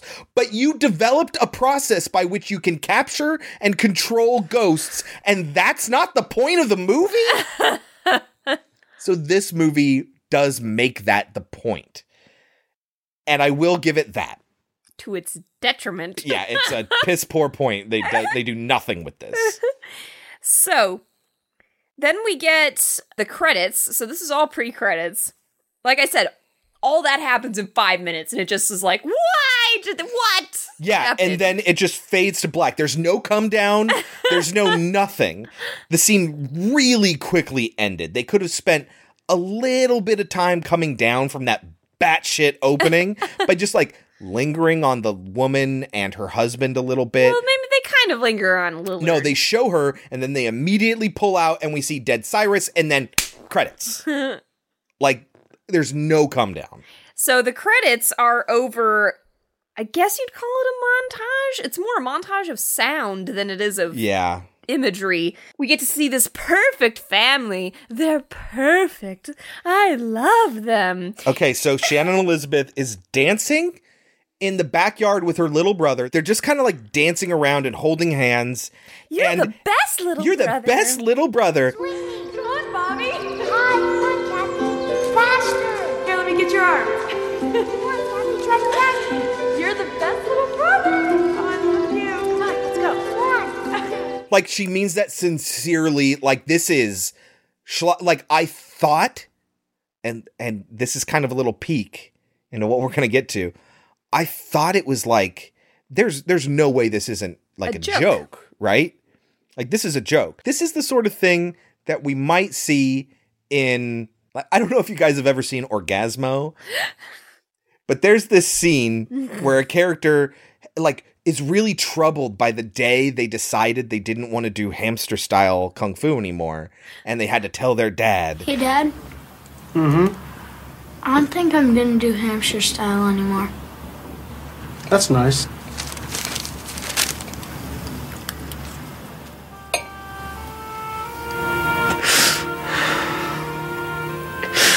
That's the way it went down, man. Shit. I can still smell that newspaper. and it's a joke like flashback like it's supposed to be ominous or whatever like it felt like that and then like there's a fire Yeah, there's a fire and the mom dies. And it's ridiculous too. Like, how did it spread so fast? Mom didn't make it out somehow. yeah But the children and the father did. first movie the the dad's just a buffoon and forgets to pay rent and pay for their furniture and shit and all of that gets taken away from them and they need a place to live because they they uh, they don't have any furniture and it's kind of this cool unique motivation for a character that's just happy-go-lucky and down on but down on his luck in this it's my wife is dead and i feel guilty and like And then I stopped paying bills because I got depressed. And then we had to move into an apartment. And for some reason, we have enough money left over to bu- to get a maid who doesn't actually do anything. Uh, no, apparently I thought the same thing. Apparently she's a babysitter for the kid, but, a lives live-in one. them. What, Rod She's Diggs? What are you doing? She her only job here is to be like the color, and I mean that Very, figuratively very and seriously. literally. Like they just wanted a black person in this movie to bring the black sass. Like, I, no, listen, I don't think that way. I think they thought that way. Oh, yeah. and that's a problem. It's a real problem because in this movie, she gets a comedic beat where she plays this scientific console like it's a turntable and then scratches it. But she saves them. And that is the turning point of the climax. what is this movie? It's bad. oh my god. It's really bad. Okay. Okay, sorry. Come back down. Come back down. Whew. Flashback of this happy go lucky family. We think it's a joke. It seems like a joke, but it's not. Pretty sure Matthew Lillard is the only one who got the memo that this is a comedy. This is the key. Kelsey said that during the movie, and I was like, eh, you could tell them, Kelsey, like everything about this movie was just like setting me off. I was so angry at this movie, but I was not angry at Matthew Lillard. Mm-hmm. And Kelsey said that, do you think he's the only one who who realizes that this is a comedy? and I was like, oh my god, you're right. if this movie just leaned into the fact that it is actually a comedy, I think it could have been incredible. And that's why I think people that love this movie, they love it as a joke. I don't mean like they they love it ironically. I mean maybe they do, but it's they see this movie as a comedy. That's why I think people love this movie. it is not a comedy. It is played dead serious with some jokes peppered in through script punch up. But there's only so much punch up you can do to a bad script. But Lillard is definitely the best part. He is the only good part. He is the only good. Like, think about every actor in this movie. F. Murray Abraham, maybe? He has nothing to do. He's just angry and, and evil all the time. Fucking Monk? Tony Shalhoub? I can't remember his character from Wings, and that really bothers me because that's how I know him. I know him from Mad About You. really interesting. Yep. He was a taxi driver in Wings. Mad About You. like he he's supposed to be like the emotional core of this movie. Tony Shalhoub, comedic actor extraordinaire, is hired on to be the emotional core of this movie. The kid is insufferable. He's so bad. Shannon Elizabeth is fine. is, is she's fine. She's just fine. And I will give the movie credit up to a certain very specific point. They do not sexualize Shannon Elizabeth like at all. Until She they do. Yes. she is known for being like she's the woman from American Pie. That's how she was known and that's how she was treated, unfortunately. And I was like, "Oh, this movie is like just treating her as an actress. Yeah, she's not that great an actress." But she was okay. She was fine. And then there's this scene where it's aggressive and no violent reason. and violent. And then she just gets all of her clothes ripped off or ripped up by this violent ghost exposing her breasts And they scratching up her legs to show her skin. And they definitely zoom in on it. they sexualize this violent scene where she is screaming for her life. And it is just disgusting. I was like, this movie, you were doing so good with Shannon Elizabeth until you just weren't. And in the worst way. Yep. And Rod Diggs, you're not a good actress. I'm sorry, I'm totally getting her name wrong. It's Rah Digga. I apologize. There is a rapper called Rod Diggs that's serving a life sentence for triple murder. That's not the same person. Rah Digga is a member of the Flipmode Squad, who I don't know anyone on except for Busta Rhymes. She really is pointless. She doesn't need to be in this movie at all. She just adds some comedic relief. That's her job. But fucking Matthew Lillard's there. And that's what he does, and he does it so well. He is manic all the time. And he's fun all the time. And if it wasn't for him, this movie would be a fucking dumpster fire. Okay, so I know I said I wanted to get through this really quickly, but mhm, yeah. now they're out of money because he doesn't pay bills anymore and somehow can afford a babysitter. yes. So, also, I wrote down right here after we found out that the mother had died, I said, I call it the mother's gonna save somebody. Yep. As a ghost. Hey, does this sound familiar to anybody? A, a, a kindly character dies and then comes back at the end of the movie to save the characters? It's House on Haunted Hill. Yeah. This movie felt extremely like, hey, we did pretty well with House on a Hill. Let's just keep that. Let's do up." the exact same fucking thing. Yeah. Except let's make it more extreme. Then we have a weird scene where they're all at the breakfast table and the brother calls his sister a slut and everyone laughs about it. yeah, I said, don't use that word. I like the word bitch. Like, oh my God. And but while they're having this conversation, there's somebody walking in the hallway, and he gets like a slow mo ominous shot. They open the door, and it's just a fucking lawyer. So yeah, so the lawyer is like, "Oh, uh your uncle died and he left you a house." And Production design of the millennium. This movie is so millennial, and I don't mean like the generation. I mean it's the turn of the millennium, 2001, and it felt it hard. Everything needed to be like the internet and video. And like, so when they get the will, it's a video will, but it's like the, the, it has this weird background to it. And then videos pop up in like ridiculously and the windows move. Like, it's like people didn't know how media players worked back then. So they just made it all up. and files would close and open. And then, like, at the end of the will, it closes. Then it pops back open again for like one last little ah. The will scared me. and they get a key.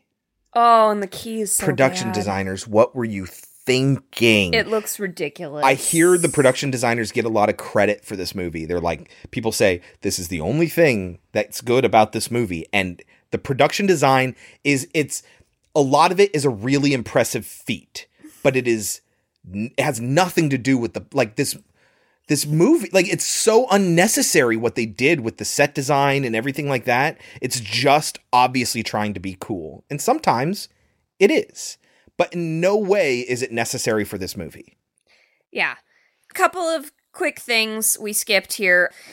Sister is into the lawyer again. That's another tiny plot Tiny. She kind of smiles at him once. they once. might they shouldn't have even bothered um and the kid is not obsessed with ghosts this time he's obsessed with death which i assume is because the mother died Yeah.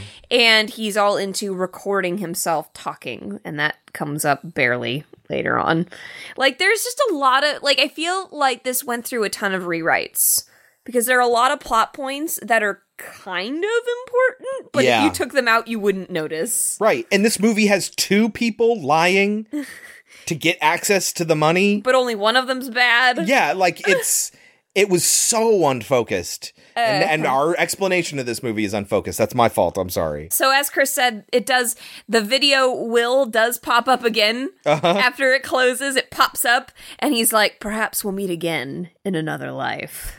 Perhaps we'll meet again. In another life. yeah. So the lawyer is going to take them up to the house so that they can move in. And it's so funny because as we were watching it, I was like, "Uh oh, lawyer's evil again," and Chris was like, "Huh?" And I was like, "You didn't see the evil smile that he gave?" No, I, I wasn't looking at the screen. I was writing something down furiously. Yes.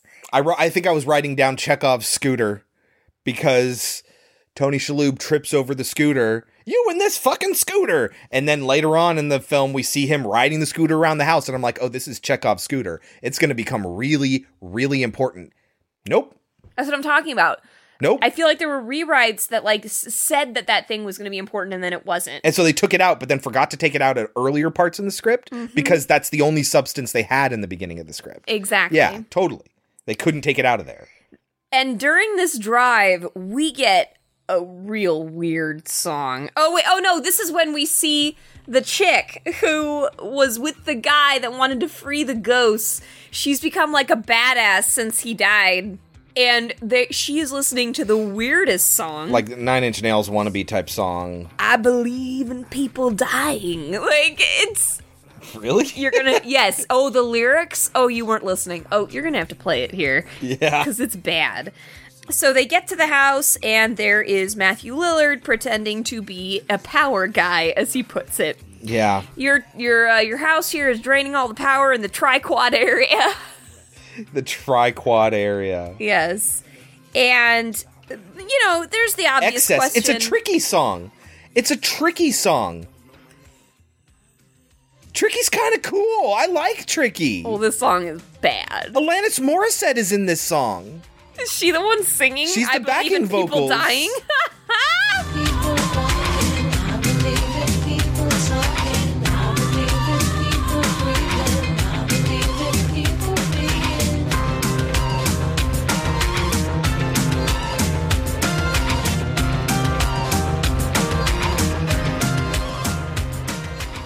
it's bad. It's called Excess. Tricky. What'd you do, man? Of course, there's the question of how the fuck did Matthew Lillard know they were going to be coming at that time, at that day? Like, you know. but- He's there before they get there. yeah. Yeah. So, whatever. So, um, They get they get there and it's this giant glass house. With Latin written all over the walls. Do you know what the Latin is? It's the spells that was in the that was in the Latin spell book in the first one. Right, but they that's the loose tenuous connection to the first movie. Yes. Really, it's spells that are like barriers for the ghost. But yes, do you they're know keeping the ghosts inside. but do you know what the Latin actually is? No. It's the Lord's Prayer. That's it. It's just the fucking Lord's Prayer. That's it. They couldn't be more inventive. They couldn't hire a fucking translator to translate something cool. I think they don't they don't think they cared. No, they didn't care. They just didn't. Get- this is why I'm saying production design is getting credit for this film. They designed a cool thing, but it is a nonsense thing. And that really bothers me. So they go inside the house, and the lawyer is saying, you know, I need to uh, get you to sign the papers, and then I'll take you on a tour around the house. And Matthew Lillard just desperately wants to get down into the basement. We find out that both Matthew Lillard and the lawyer are there to try and collect money. So they both know that he has a lot of money in the house. Matthew Lillard just plain never got paid. Yeah. So that's all he wants. He just wants compensation for what he did. Meanwhile, the lawyer just wants to get rich. And speeding things up a little bit, everyone's going around the house and they're all getting lost, even though Tony Shalhoub said not to do that. Matthew Lillard needs to tell Tony Shalhoub who he is and what he does. No, so the Matthew Lillard goes down into the basement and discovers that he has kept all of the ghosts inside the house. And Lillard didn't know that what didn't know what he was doing. He didn't care. It didn't matter. Yeah. Lillard's just It's- there he- for the yeah, money. that's exactly what it is. He just didn't care. It's not that he that he oh I was tricked. It's that he didn't try to find out. Exactly. But when he found out, he's like, oh my God, because it's dangerous. And he Yes. knows that. He knows that these ghosts are dangerous. And he When- can't believe that this guy would put them all in one place. When the lawyer gets inside, he goes down into the basement. and he knows. He knows about the ghosts. He Puts on the glasses. and makes fun of the ghosts as he walks by them. This is another problem with the movie.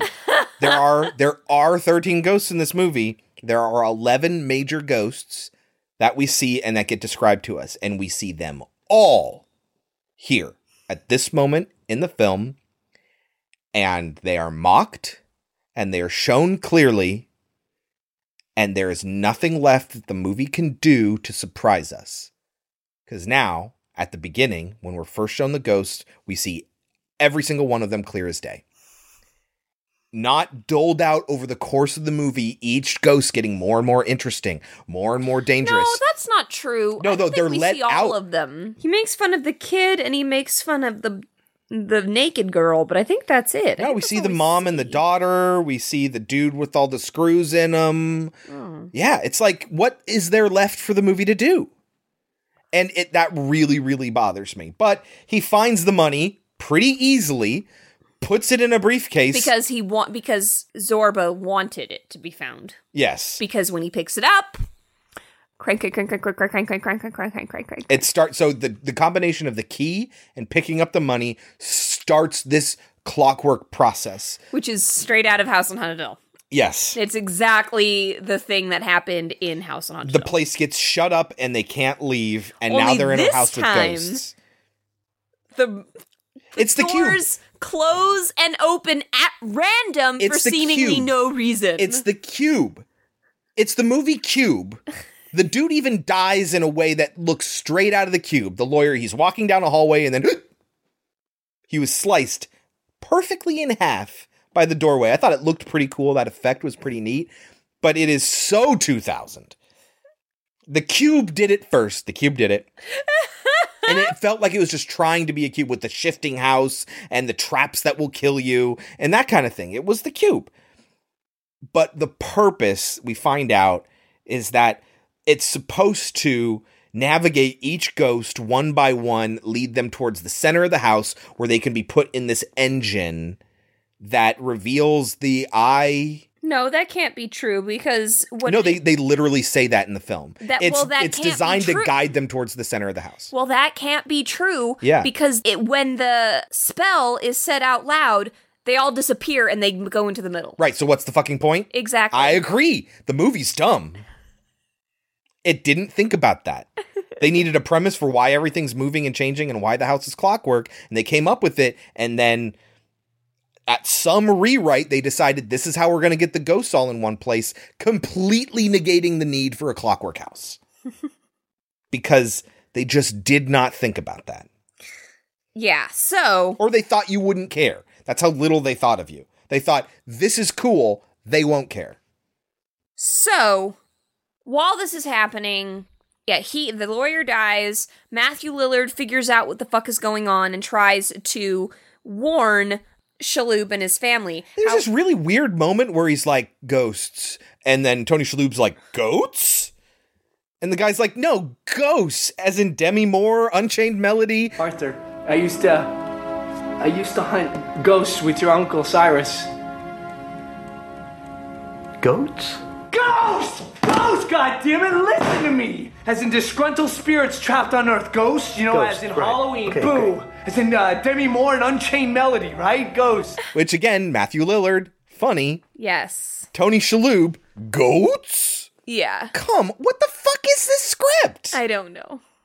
I, I, ugh. So, this is when Matthew Lillard's like, even if you don't fucking believe me, you need to get your family out of yeah, here. I'm getting This- my ass out of the big glass house. Grab your children, do the same. I'm getting my ass out of the big glass house! Grab your children, do the same. But while he was gone, his children have left, as Chris pointed out earlier. And they are able to find the nanny, but she has lost the child. Oh, you mean the one thing you're paid to do? Yep. You couldn't do it? And the house is locking shut. Yes. I So- wrote down here, I wrote down fucking you guys made the movie that you're stealing from just 2 years ago. you already made this movie. So we see the kid, and he is being led down into the basement where all the ghosts are by one of the girl ghosts. I think the one they, who killed herself, or I don't know. Anyway, but there is another female voice who is very obviously the mother, and yes, it is the mother. Yes, yeah, I know. Were you Uh, thinking it's the mother? It's the mother. telling him, don't go downstairs, don't go into the basement, don't follow her. And he just, no, I think I'm going to keep following the voice that isn't my mom's. That's telling me to go down the yeah. basement. Meanwhile, so my, mom mother, is saying, "Don't do it." who is dead, who I should be excited to hear the voice of, I'm just going to ignore that. Yep. So he goes down into the basement and he sees all the ghosts. He freaks the fuck out as a kid would. So they're looking for him and I think they find him. But during this No, time no, no, no, no. No. He disappears, never to be seen again for the rest of the movie until the very end. They take the kid out of commission right quick, and then they don't need to worry about him until he shows up at the end. What the house is doing, what the ghosts are doing, who is doing this? Oh, that's right. Uh, the ghost of the ghost of F. Murray Abraham. He's collecting Tony Shalhoub's family. Oh, that's right. And I so forgot. he finds and collects. We, this happens off screen. The little kid, and Yeah. we don't see him for most of the movie. But during this time when they're looking for the kid, the nanny says, Did the lawyer split?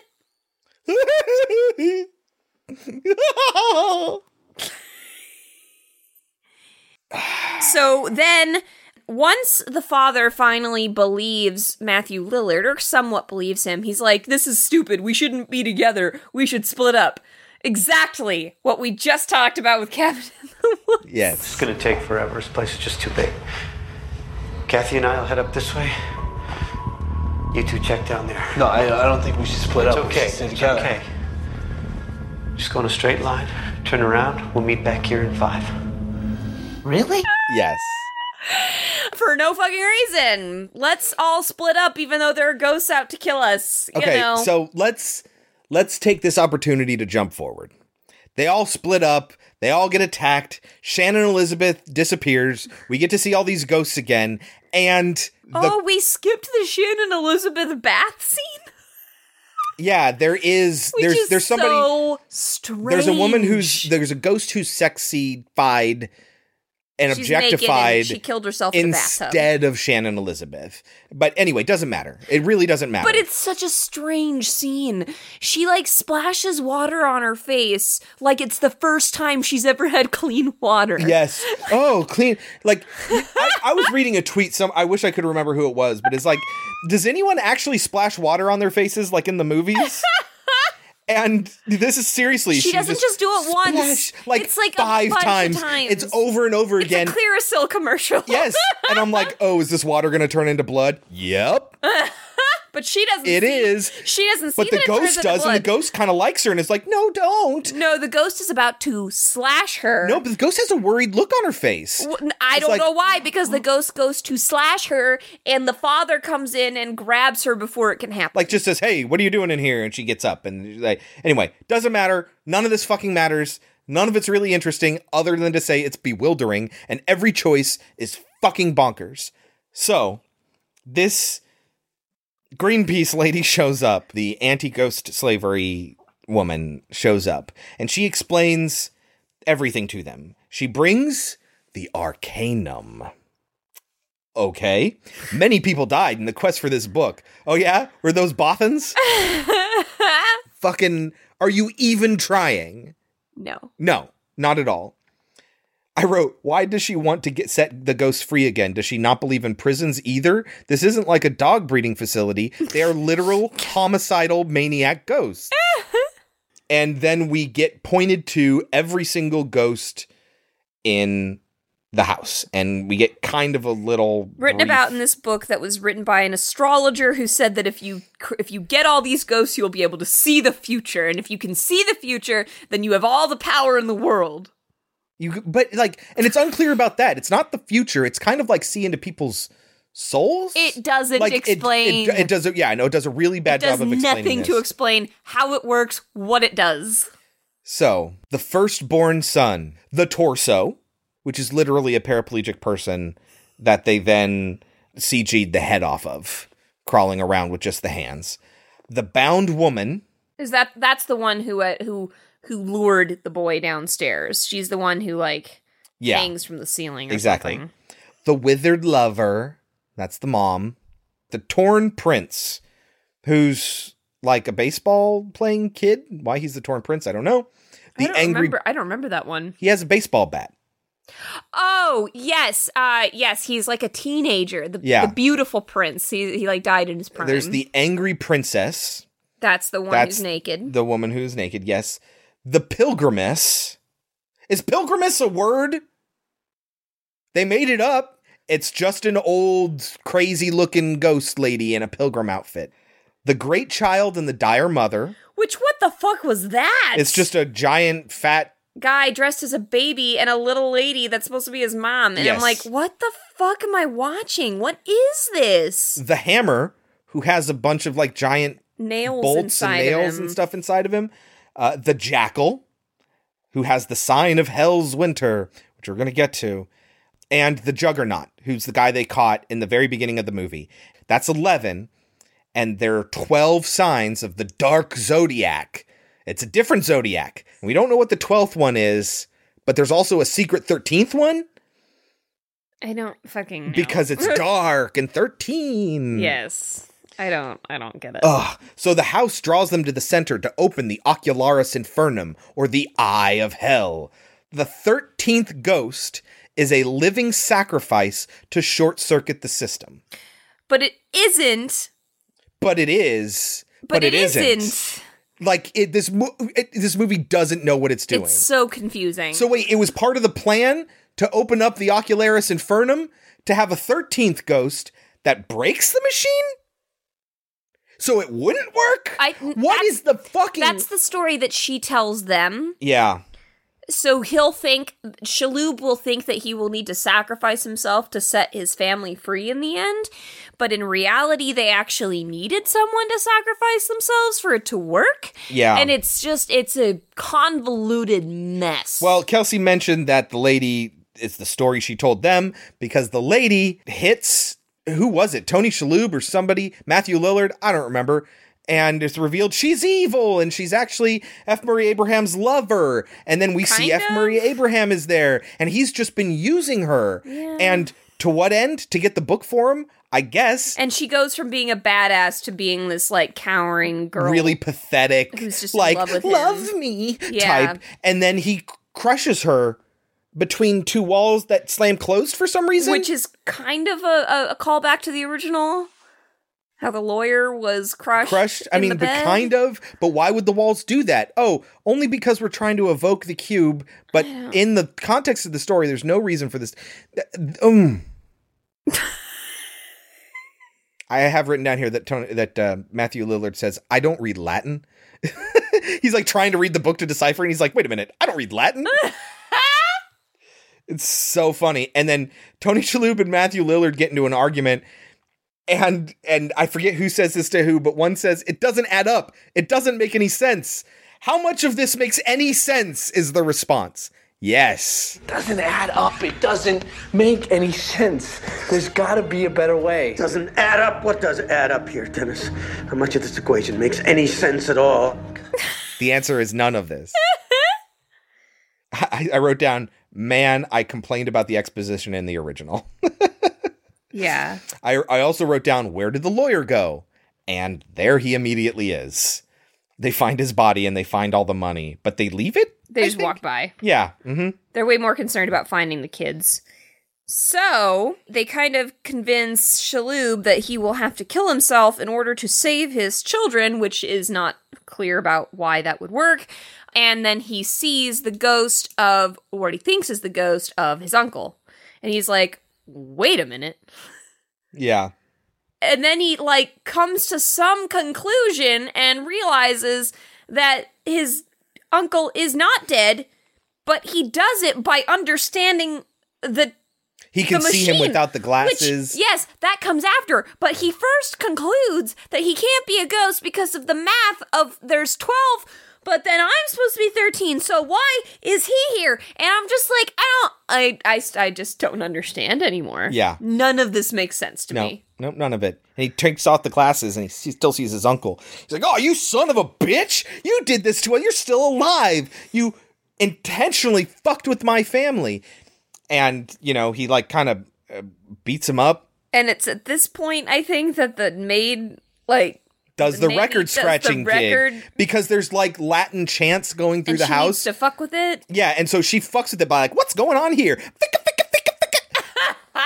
Congratulations! You get to become the 13th ghost. Now get on your feet. and that's like that frees the ghosts from their trance that they're standing in the circle But the kids are still in the middle. And- because these blades are like spinning around. and the dad has to jump to that. well, no, that doesn't happen yet. First, the ghosts. first, the ghosts carry F. Murray Abraham to the machine and throw him in, and he gets all chopped up by all the blades, which is which must have splattered all over the children. right. but it didn't. They seem fine. They're still in the center of this thing, and and and the ghost of Matthew Lillard shows up, which we didn't explain. He oh, dies. He dies, and that was the worst part because I'm like, you're the only good thing. The Juggernaut kills him, but but Have you noticed all the tension? They kill in both movies your favorite character, the funny guy. Who's my favorite character in the first one? oh, you mean House on Haunted Hill? Yes. in the remake. Yes, yes, yes. Chris Kattan. yes, they yes. kill Chris No, Kattan for no fucking reason. and he comes back as a ghost to smile at them.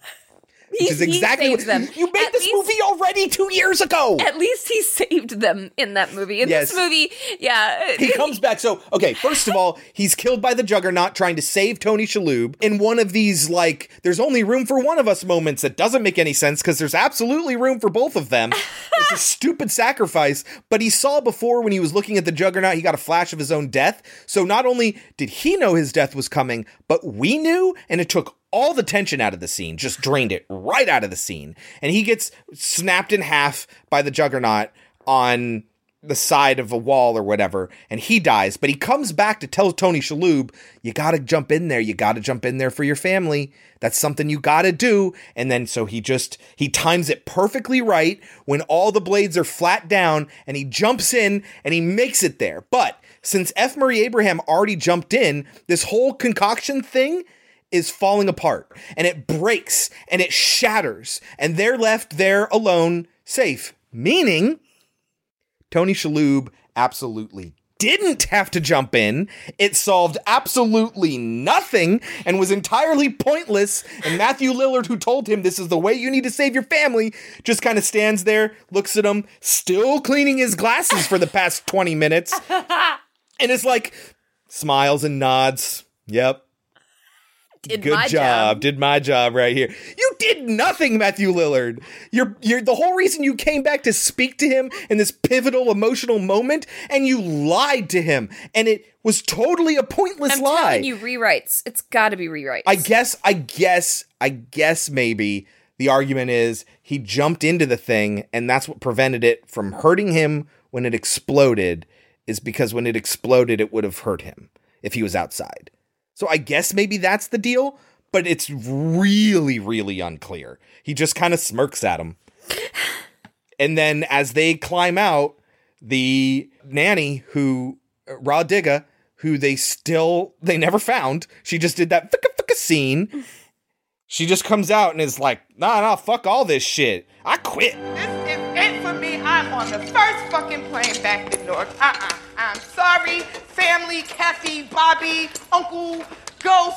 I am sick of this nanny shit. I've had it. This was not in the job description. I quit. End of movie. And this is where I wrote the acting is so so so so bad. The acting is so so so so bad. And that made me think of um, the the Destiny's Child song. I feel so so so so so. I feel so so so so so good good good good good. The acting is so so so so so, bad. Oh God. Now, this isn't the end because there is one final indignity at the end of this movie. Now, you know how I said Rah Digga is in this movie. She has the comedic element of right at the highest point of tension when F. Murray Abraham is about to kill Tony Shalhoub. She does the record scratchy thing, and that's what solves the movie. Because remember, that breaks the ghosts free from their trance, and they're able to take F. Murray Abraham, throw him into the machine. They break the machine, which stops all of this. That's all because of Rah Digga. And I get that she's actually a rapper or DJ or whatever in real life. She's part of Busta Rhymes. Flipmode Squad with Busta Rhymes. But she also gets to rap over the end credits. Mirror, mirror on, the, wall. Who gonna survive? Who be next to fall? It might be today, it might be tomorrow.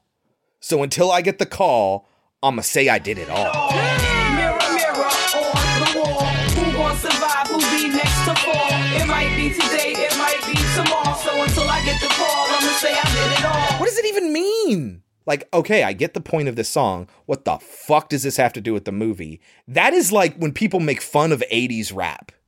That's how they make fun of it. It is really, really bad. Mm-hmm. I hate this song. Ah, lightning round, Kelsey. You want to talk about the fun things that Matthew Lillard gets to say and do? I don't think I wrote down enough to really go through it. Um, he do- he does a lot though. Like He's wearing a funky suit under his coveralls. Yeah, he he is the only thing worth watching in this movie. And it's like I said, he he understood this is a comedy. Why does no one else get this? Yes. And he is hilarious. He made me laugh out loud multiple times throughout this film. Yes. Which is it's only saving grace because the rest of the movie is awful. Yeah, okay, I'm not I'm not going to apologize to people that like the movie because like like I said before, I think I understand why you like it and I'm okay with that. it's okay that you like this movie. I get it. I understand that. But I just this just makes me too mad for me to to for me to appreciate that. You're right. Matthew Lillard, he's the only thing that's good about this movie. If the rest of the movie just got on Matthew Lillard's wavelength, they could have made something uh, like really fun. Yes. They don't use the indestructible glass, which they repeat over and over again is indestructible, to stop the blades from moving. He has it in his hands, and he's like, He had the conch in his hands. Yeah.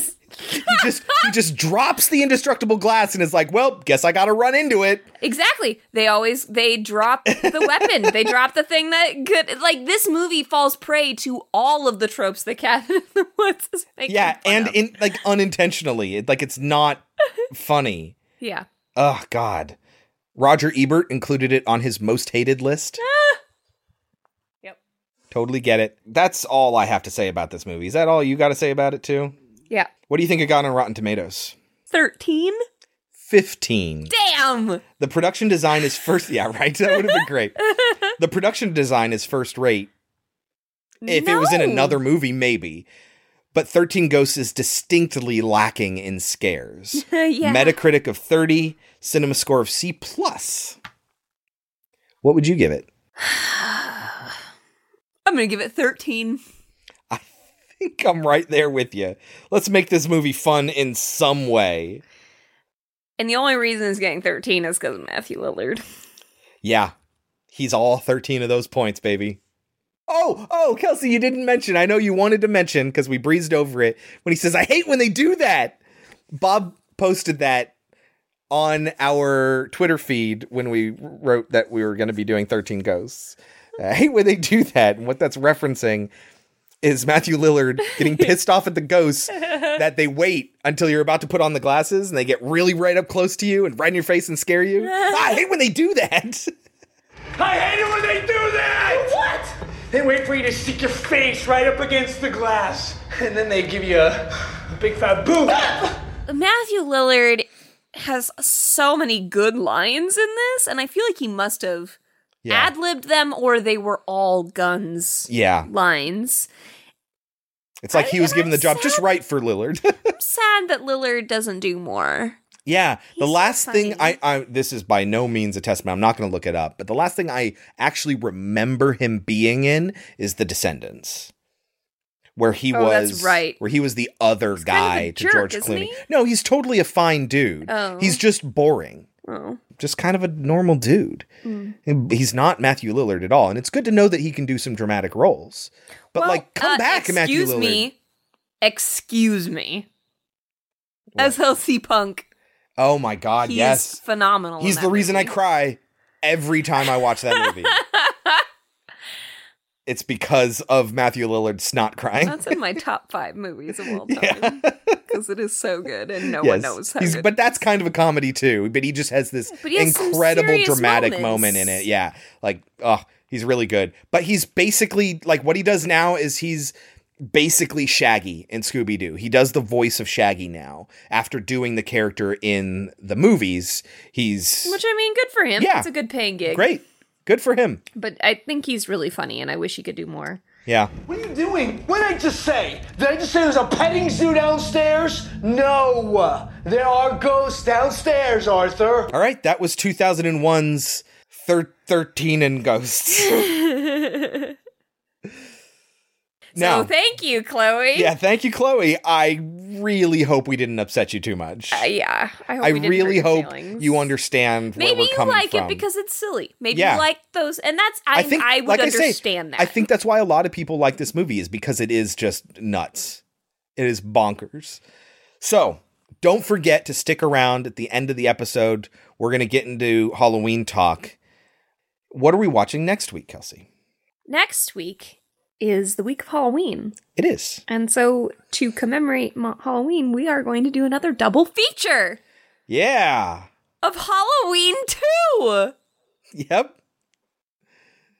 Oh, yay. I'm not excited.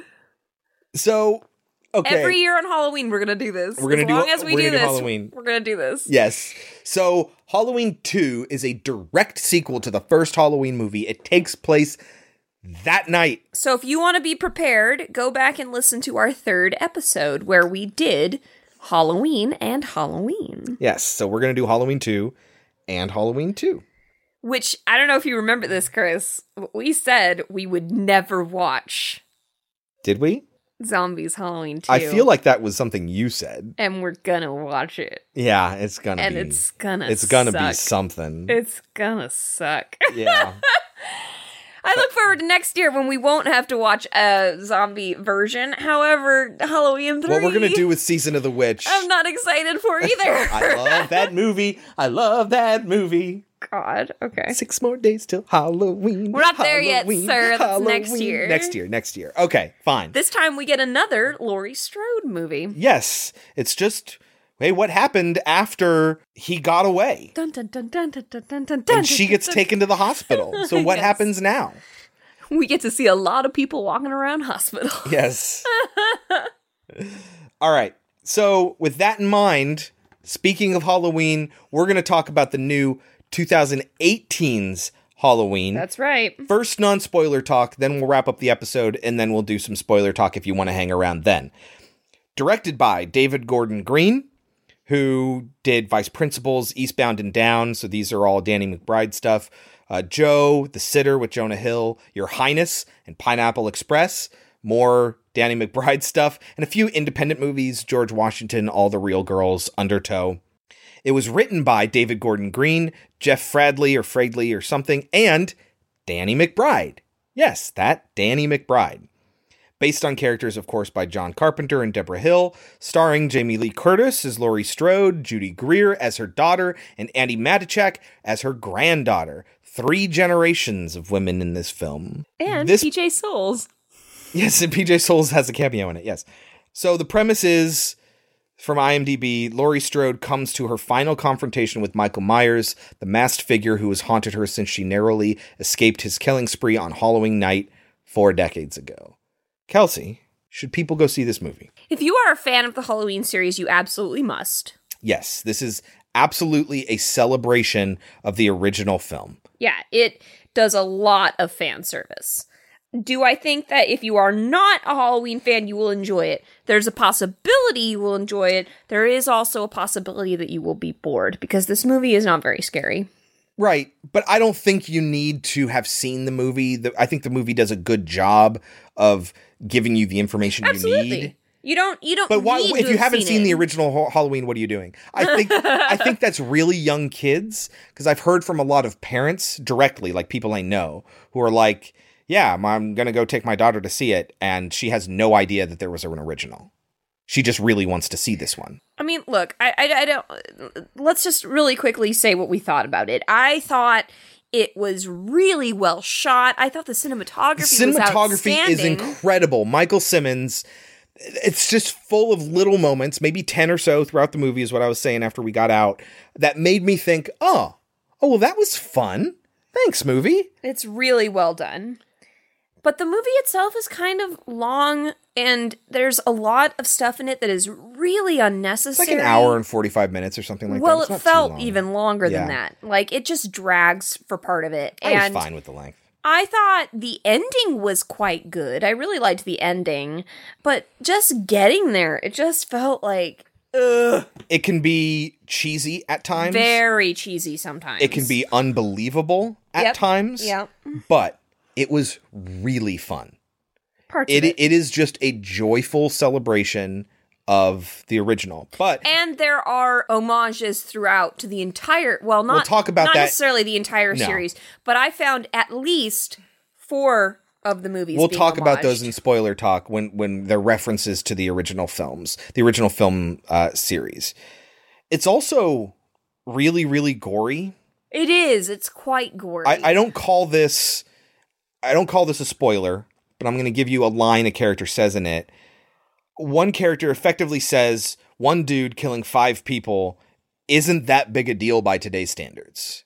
And they're saying that about the original. They need to step it up if they want to make a movie for today. And they do. It is super gory. And it's just like kind of fun. When people die that you don't want to die, you're still having fun. Like, There's one death in it that was shocking, yes. but the rest of it is oh, pretty good. God, yes, I remember what you're talking about. Oh my God. That took me like by Oh my major surprise. The whole audience gasped. Yeah. But I mean, the rest of the movie is it's a pretty typical Halloween film. It's just yeah, it just adds a lot more gore. Than If you to. like Halloween, particularly the original and only the original, of course, see this movie. of course. All right, that was our spoiler free talk about Halloween. If you stick around, we'll talk a little bit about spoilers after this. Next week, we are watching Halloween 2 and Halloween 2. It's a double feature. Until then, you can always reach us at podcemetery.com where you can browse all of our episodes and a list of every movie we've ever had on the show. You can leave a comment there to share your thoughts on each of these movies, or you can recommend one or two for us to cover in a future episode. You can also do that via email at podcemetery at gmail.com or by following us on Twitter at podcemetery. I'll oftentimes add comments that we didn't think of when the mics were on, and uh, sometimes we'll add other comments about what's going on in the zeitgeist. Don't forget to rate, review, and subscribe on your podcatcher of choice. This one is very important. We just got our first scathing review, which I think is is fine. I just think we're not the show that he was looking for, but he still managed to give us one star for that. So if you haven't rated us yet, please go do that. If you can think of something that we can do to make our show even better, please let us know. We are always looking for ways to improve. The second most important thing you can do is share us with friends. The absolute most important thing that you're doing right now is listening to the show. Thank you so, so much. It means a lot that you listen to us. It means a lot that you engage with us on Twitter and via email and all the kind words people have to say about us. It it's awesome and we really really appreciate it. Thank you so much for listening to the show. Now, that that's been said, if you don't want Halloween 2018 spoiled for you, check out now. Thank you very much and we'll see you next week. Hello, Michael. Do you remember Laurie Strode? Say something, Michael. Say something!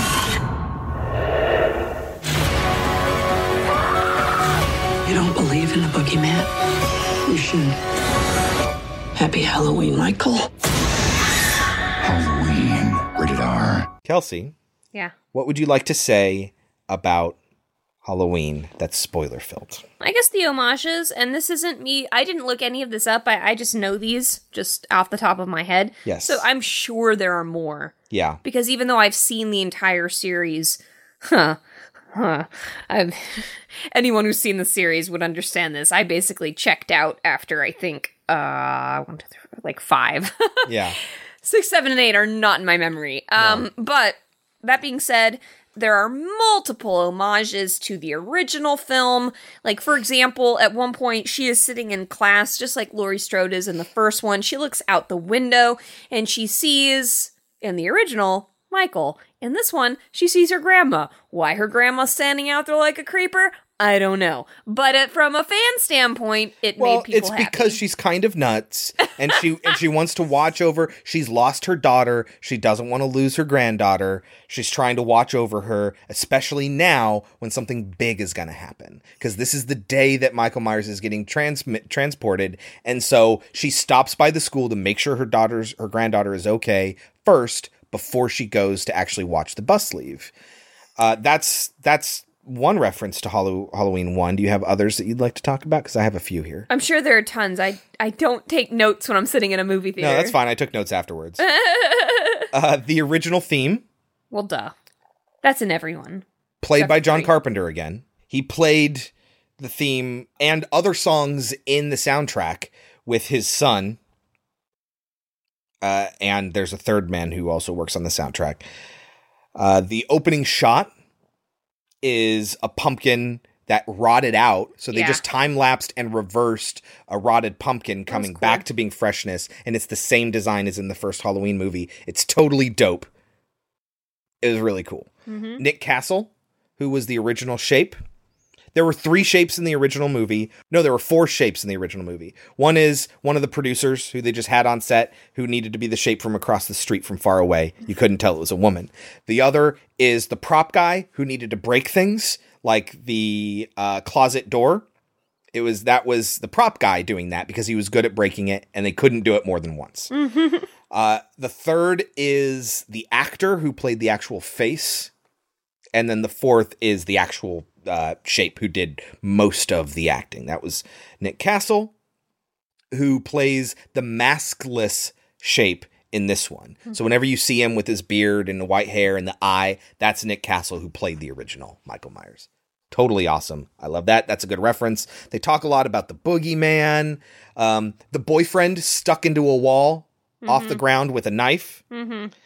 Um, multiple times, Laurie looks at closets with slatted doors. Mhm. That's obviously from the original. Uh, when she's looking for Michael Myers, uh, laundry hanging outside. Mm-hmm.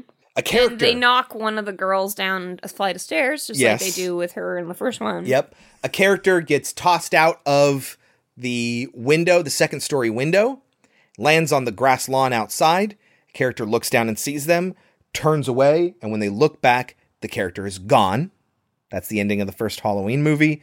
This that happens in this one, and the whole audience applauded when that happened. Kelsey kind of rolled her eyes because she totally saw it coming, which is fine, but that's not the point. This movie is just fun. It's fun. It does moments like that to be fun. That's that's all I have from Halloween 1. Halloween 2. In Halloween 2, we see him on the run. So uh, Halloween 1 ends with him disappearing. Yes. Well, in Halloween 2, it picks right up, and he is on the run walking through the neighborhood. And in this movie and in that movie, he walks into somebody's house Yep. and just kills lady to take her kitchen knife. Yes, she's making a sandwich, just kills an old lady with a hammer, and then takes the knife. Yeah. And that happens again in this one. Um, and it's very well shot with this oneer that's pretty impressive, I think, where it just kind of follows him around. It is a lot of fun. You get to see a lot more of Michael Myers in this one. Mm-hmm. It turns out he actually isn't her brother. They say that that's a re- that's just something people made up, Which is what ha- which we learn which, in the which we learn one. in the second one. Yeah. Uh, Halloween three, We see kids wearing the masks. the silver shamrock masks, the the pumpkin, the witch, and the skeleton. Mhm. We see kids wearing those masks. Uh, now that's the only Halloween references specifically that I could find. Most of them were to Halloween one. Well, there's also the one where Laurie gets pushed out a window, which is how she dies in in like eight or whatever. Yeah, she falls off of a building. Um, And we see her fall the same way that they shot it in this one as well. Yeah. There are a lot of other minor references, according to the director, that the production design people put in to other movies. And he's like, I don't know what they are. they just assure me that they are in this movie. So that is that. That's all the references. Uh, anything else you wanted to talk about? The storyline at all? What do you think about what they did to Laurie? I'm fine with it. I'm fine with making her like a crazy survivalist person. I'm fine with that. I think that's awesome. I love it. I'm not really fine with. I can understand a daughter being frustrated, like with the way that she was brought up. Like, they do this in the Terminator series, in Terminator 2. They do it in um, the You're Next movie. It's like, I was brought up to be super paranoid, and you can't live your life that way, right? Yeah. I can see that. A kid would be frustrated and annoyed with their parents. And what are the odds that this way. one day would actually come? Right. But at the same time, I'm not okay with everyone treating her like she's a crazy person. It's like, come on. Well, she does- She saw a bunch of her friends I know. straight up I know. murdered I know. all in one night. But if she's going to constantly interrupt their lives and break down crying and refuse to get help, at a certain point, you need to get that person out of your life. I totally understand that. But it just it just was like irksome that like all these people are like, who cares? Yeah. Five people. It's like I'd like to see you watch five of your best friends get murdered in one night. So that is what I really really like about this movie and that's that's this is the big thing that I have to say about this movie is that it puts a much larger focus on victims and what being a victim actually does to them and ways that they can prevent themselves from being a victim and ways that they can eh, you know even even after something so horrible happening to them ways that they can still be strong it seems obvious to me that this movie is an indictment not only of like the real world's obsession with offenders, right? When there are documentaries about murderers, it's about the murderer, right? How many stories do you hear about Ed Gein? How many stories do you hear about the people he killed? How many stories do you hear about John Wayne Gacy? He killed over a dozen people and buried them under his house and we never hear about the lives of those people. We are obsessed with offenders, and it goes to things that aren't murder. That kid who was caught raping a passed out woman, and people were talking about, well, we don't want to ruin his life by putting him in prison. Because we just have this obsession with offenders, and we fail consistently to consider victims. But this is both in real life and in horror cinema.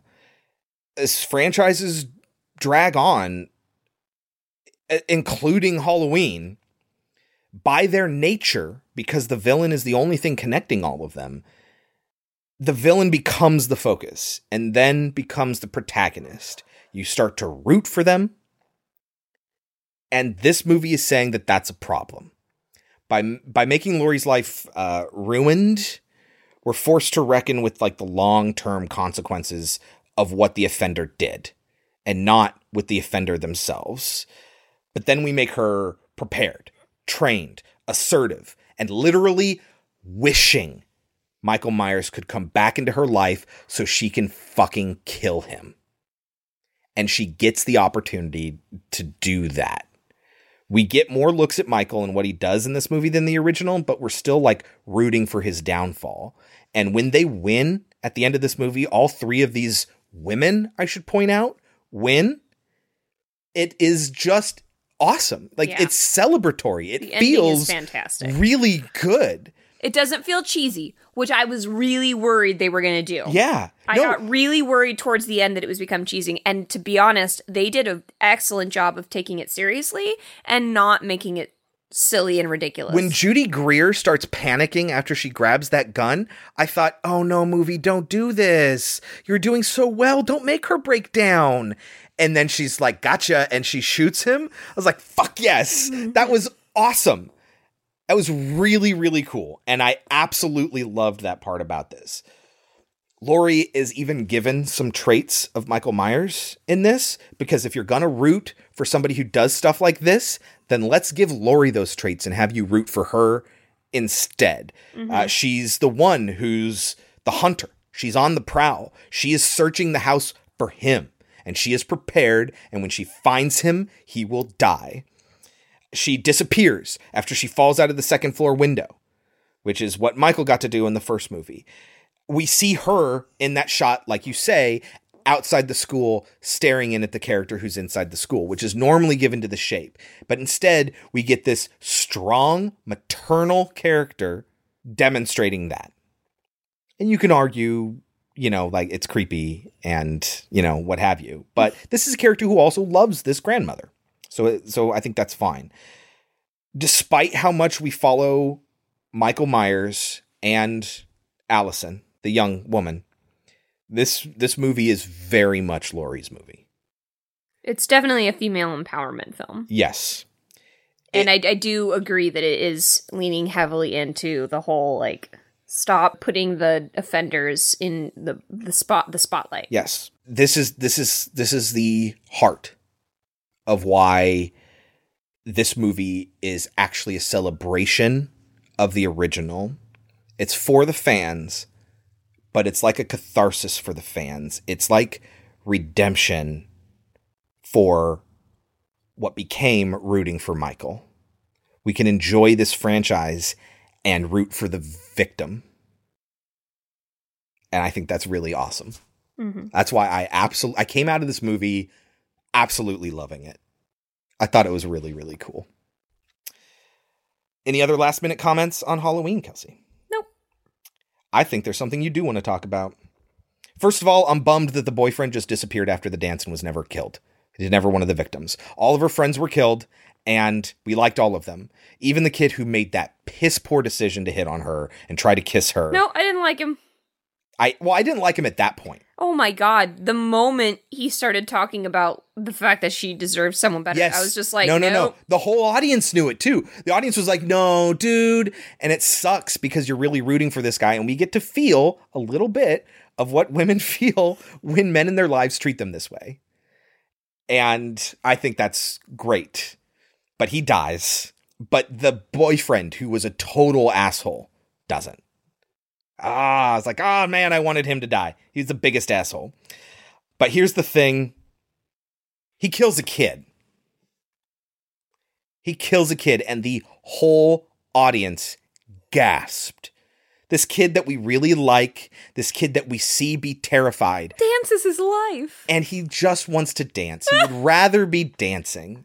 And he tells I just want his dance. hick hunter father, and he looks like a cool kid, and he just he just wants to dance like it's nothing. Like you know what I mean? Like it's nothing to be ashamed of, and I, I appreciate that. I thought that that was really cool, and we get to see him be scared, and then he doesn't get to get away in the end like we're used to. Yeah, I was shocked. I mean, here's the thing. And it was It's- on camera. It wasn't like it cut away. Right. It's not that Halloween has shied away from killing children. We see a lot of that in Halloween 3. Yeah. And in Halloween 4 and 5, he's literally going after a little girl. Right. Like a child. Right. um, but he never actually. He he never physically kills her, and in Halloween three, nobody physically kills the children. It's a bunch of No. But in this, Bugs. we see him grab him by the head and neck and, and snap, snap his neck. A child. and eh, that's on screen for us to see. And it was shocking. Yeah. I, it, it was incredibly like my mom could never see this movie. Not like she would. She doesn't watch any of these movies. She can't deal with kids and animals dying, and she just would not be able to deal with this. But oh. I think they're just they're just trying to get into the whole like he's pure evil thing again. Yeah, but but then they, he he passes by a baby's crib, stops, looks in it, and moves on. Yeah, I thought they were gonna kill the baby, and I was like, here we go again. And then he didn't, and I'm like, mm. okay, okay, movie. You don't you don't get to choose one or the other here. Well, I think well, two things. Number one, the director said he put it in there as just a moment to be like it was kind of a last minute decision. They had when they were populating these houses, they put a crib in there and they're like, "Oh man, what if Michael Myers comes across this crib? What's he going to do?" And so they just had him stop and then move on and not kill the baby. Um, it wasn't like a really really thought out thing. But I think it shows that the reason he killed this kid is because the kid, kid or not, was a threat. And carried a gun and shot at a guy who was on his side a little bit. as far as he knew. Right.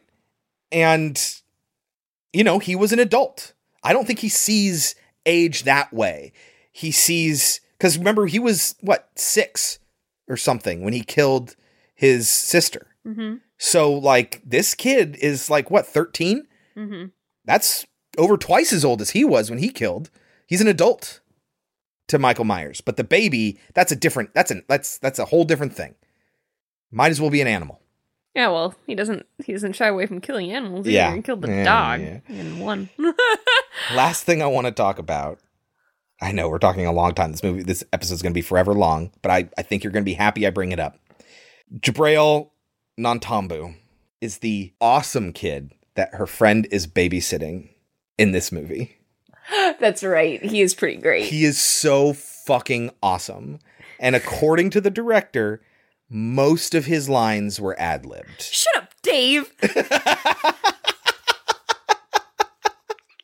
I burst out laughing. He was hilarious. Oh shit.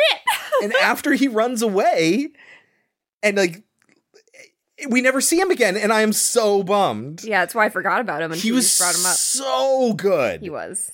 He was awesome. His delivery was great. And the story that the director tells is that they were having a long day of filming auditions and he was asking every kid to open a closet to just to see what they would do or whatever. And when he at the end of the audition when he asked this kid to open the closet, his response was, "Nah, I'm done." and so he liked him so much. He thought he had a really great personality that they brought him in and just they the this the babysitter girl who I liked her a lot too. She was cool. Mhm. And him just had this really great banter going back and forth and it was really really fun. You're gonna smoke weed. I know you're gonna smoke weed. you think I don't know what that means? He's so funny. It was great. And I I final word, I can't wait to see this movie again. You know what? Next year when we do Season of the Witch, we can do this one. Well, we've kind of already ruined it. We kind of covered everything we want to cover. Yeah. All right. Anything else? Nope. All right. Well, that was our spoiler filled discussion of 2018's Halloween. Thank you for sticking around this long if you did. Until next week, I've been Chris. I have been Kelsey. and this has been Pod Cemetery. Kelsey, any last words? there are ghosts in the basement. This basement? Of course, this basement. What is it with you people? If it was the basement next door, I wouldn't give a shit, would I? Let's go.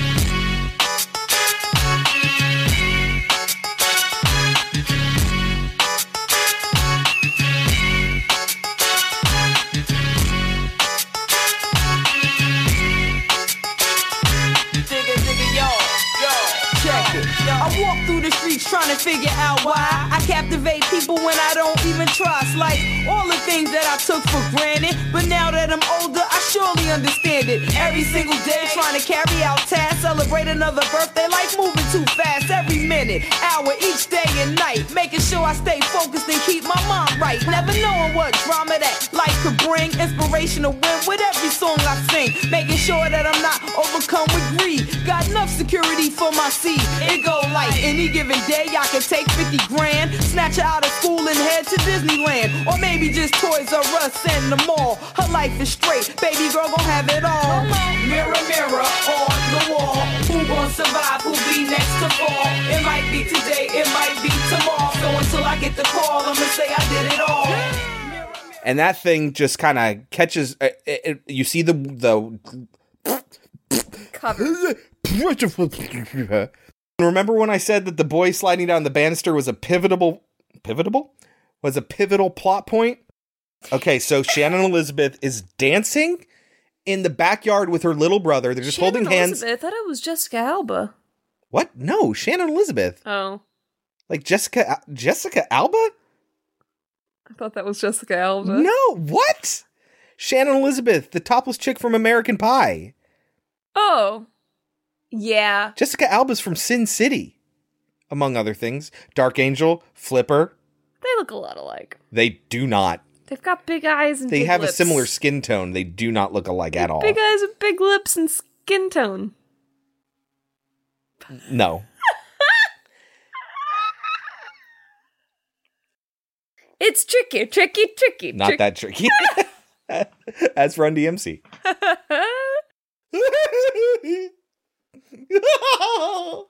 because I love Busta Rhymes.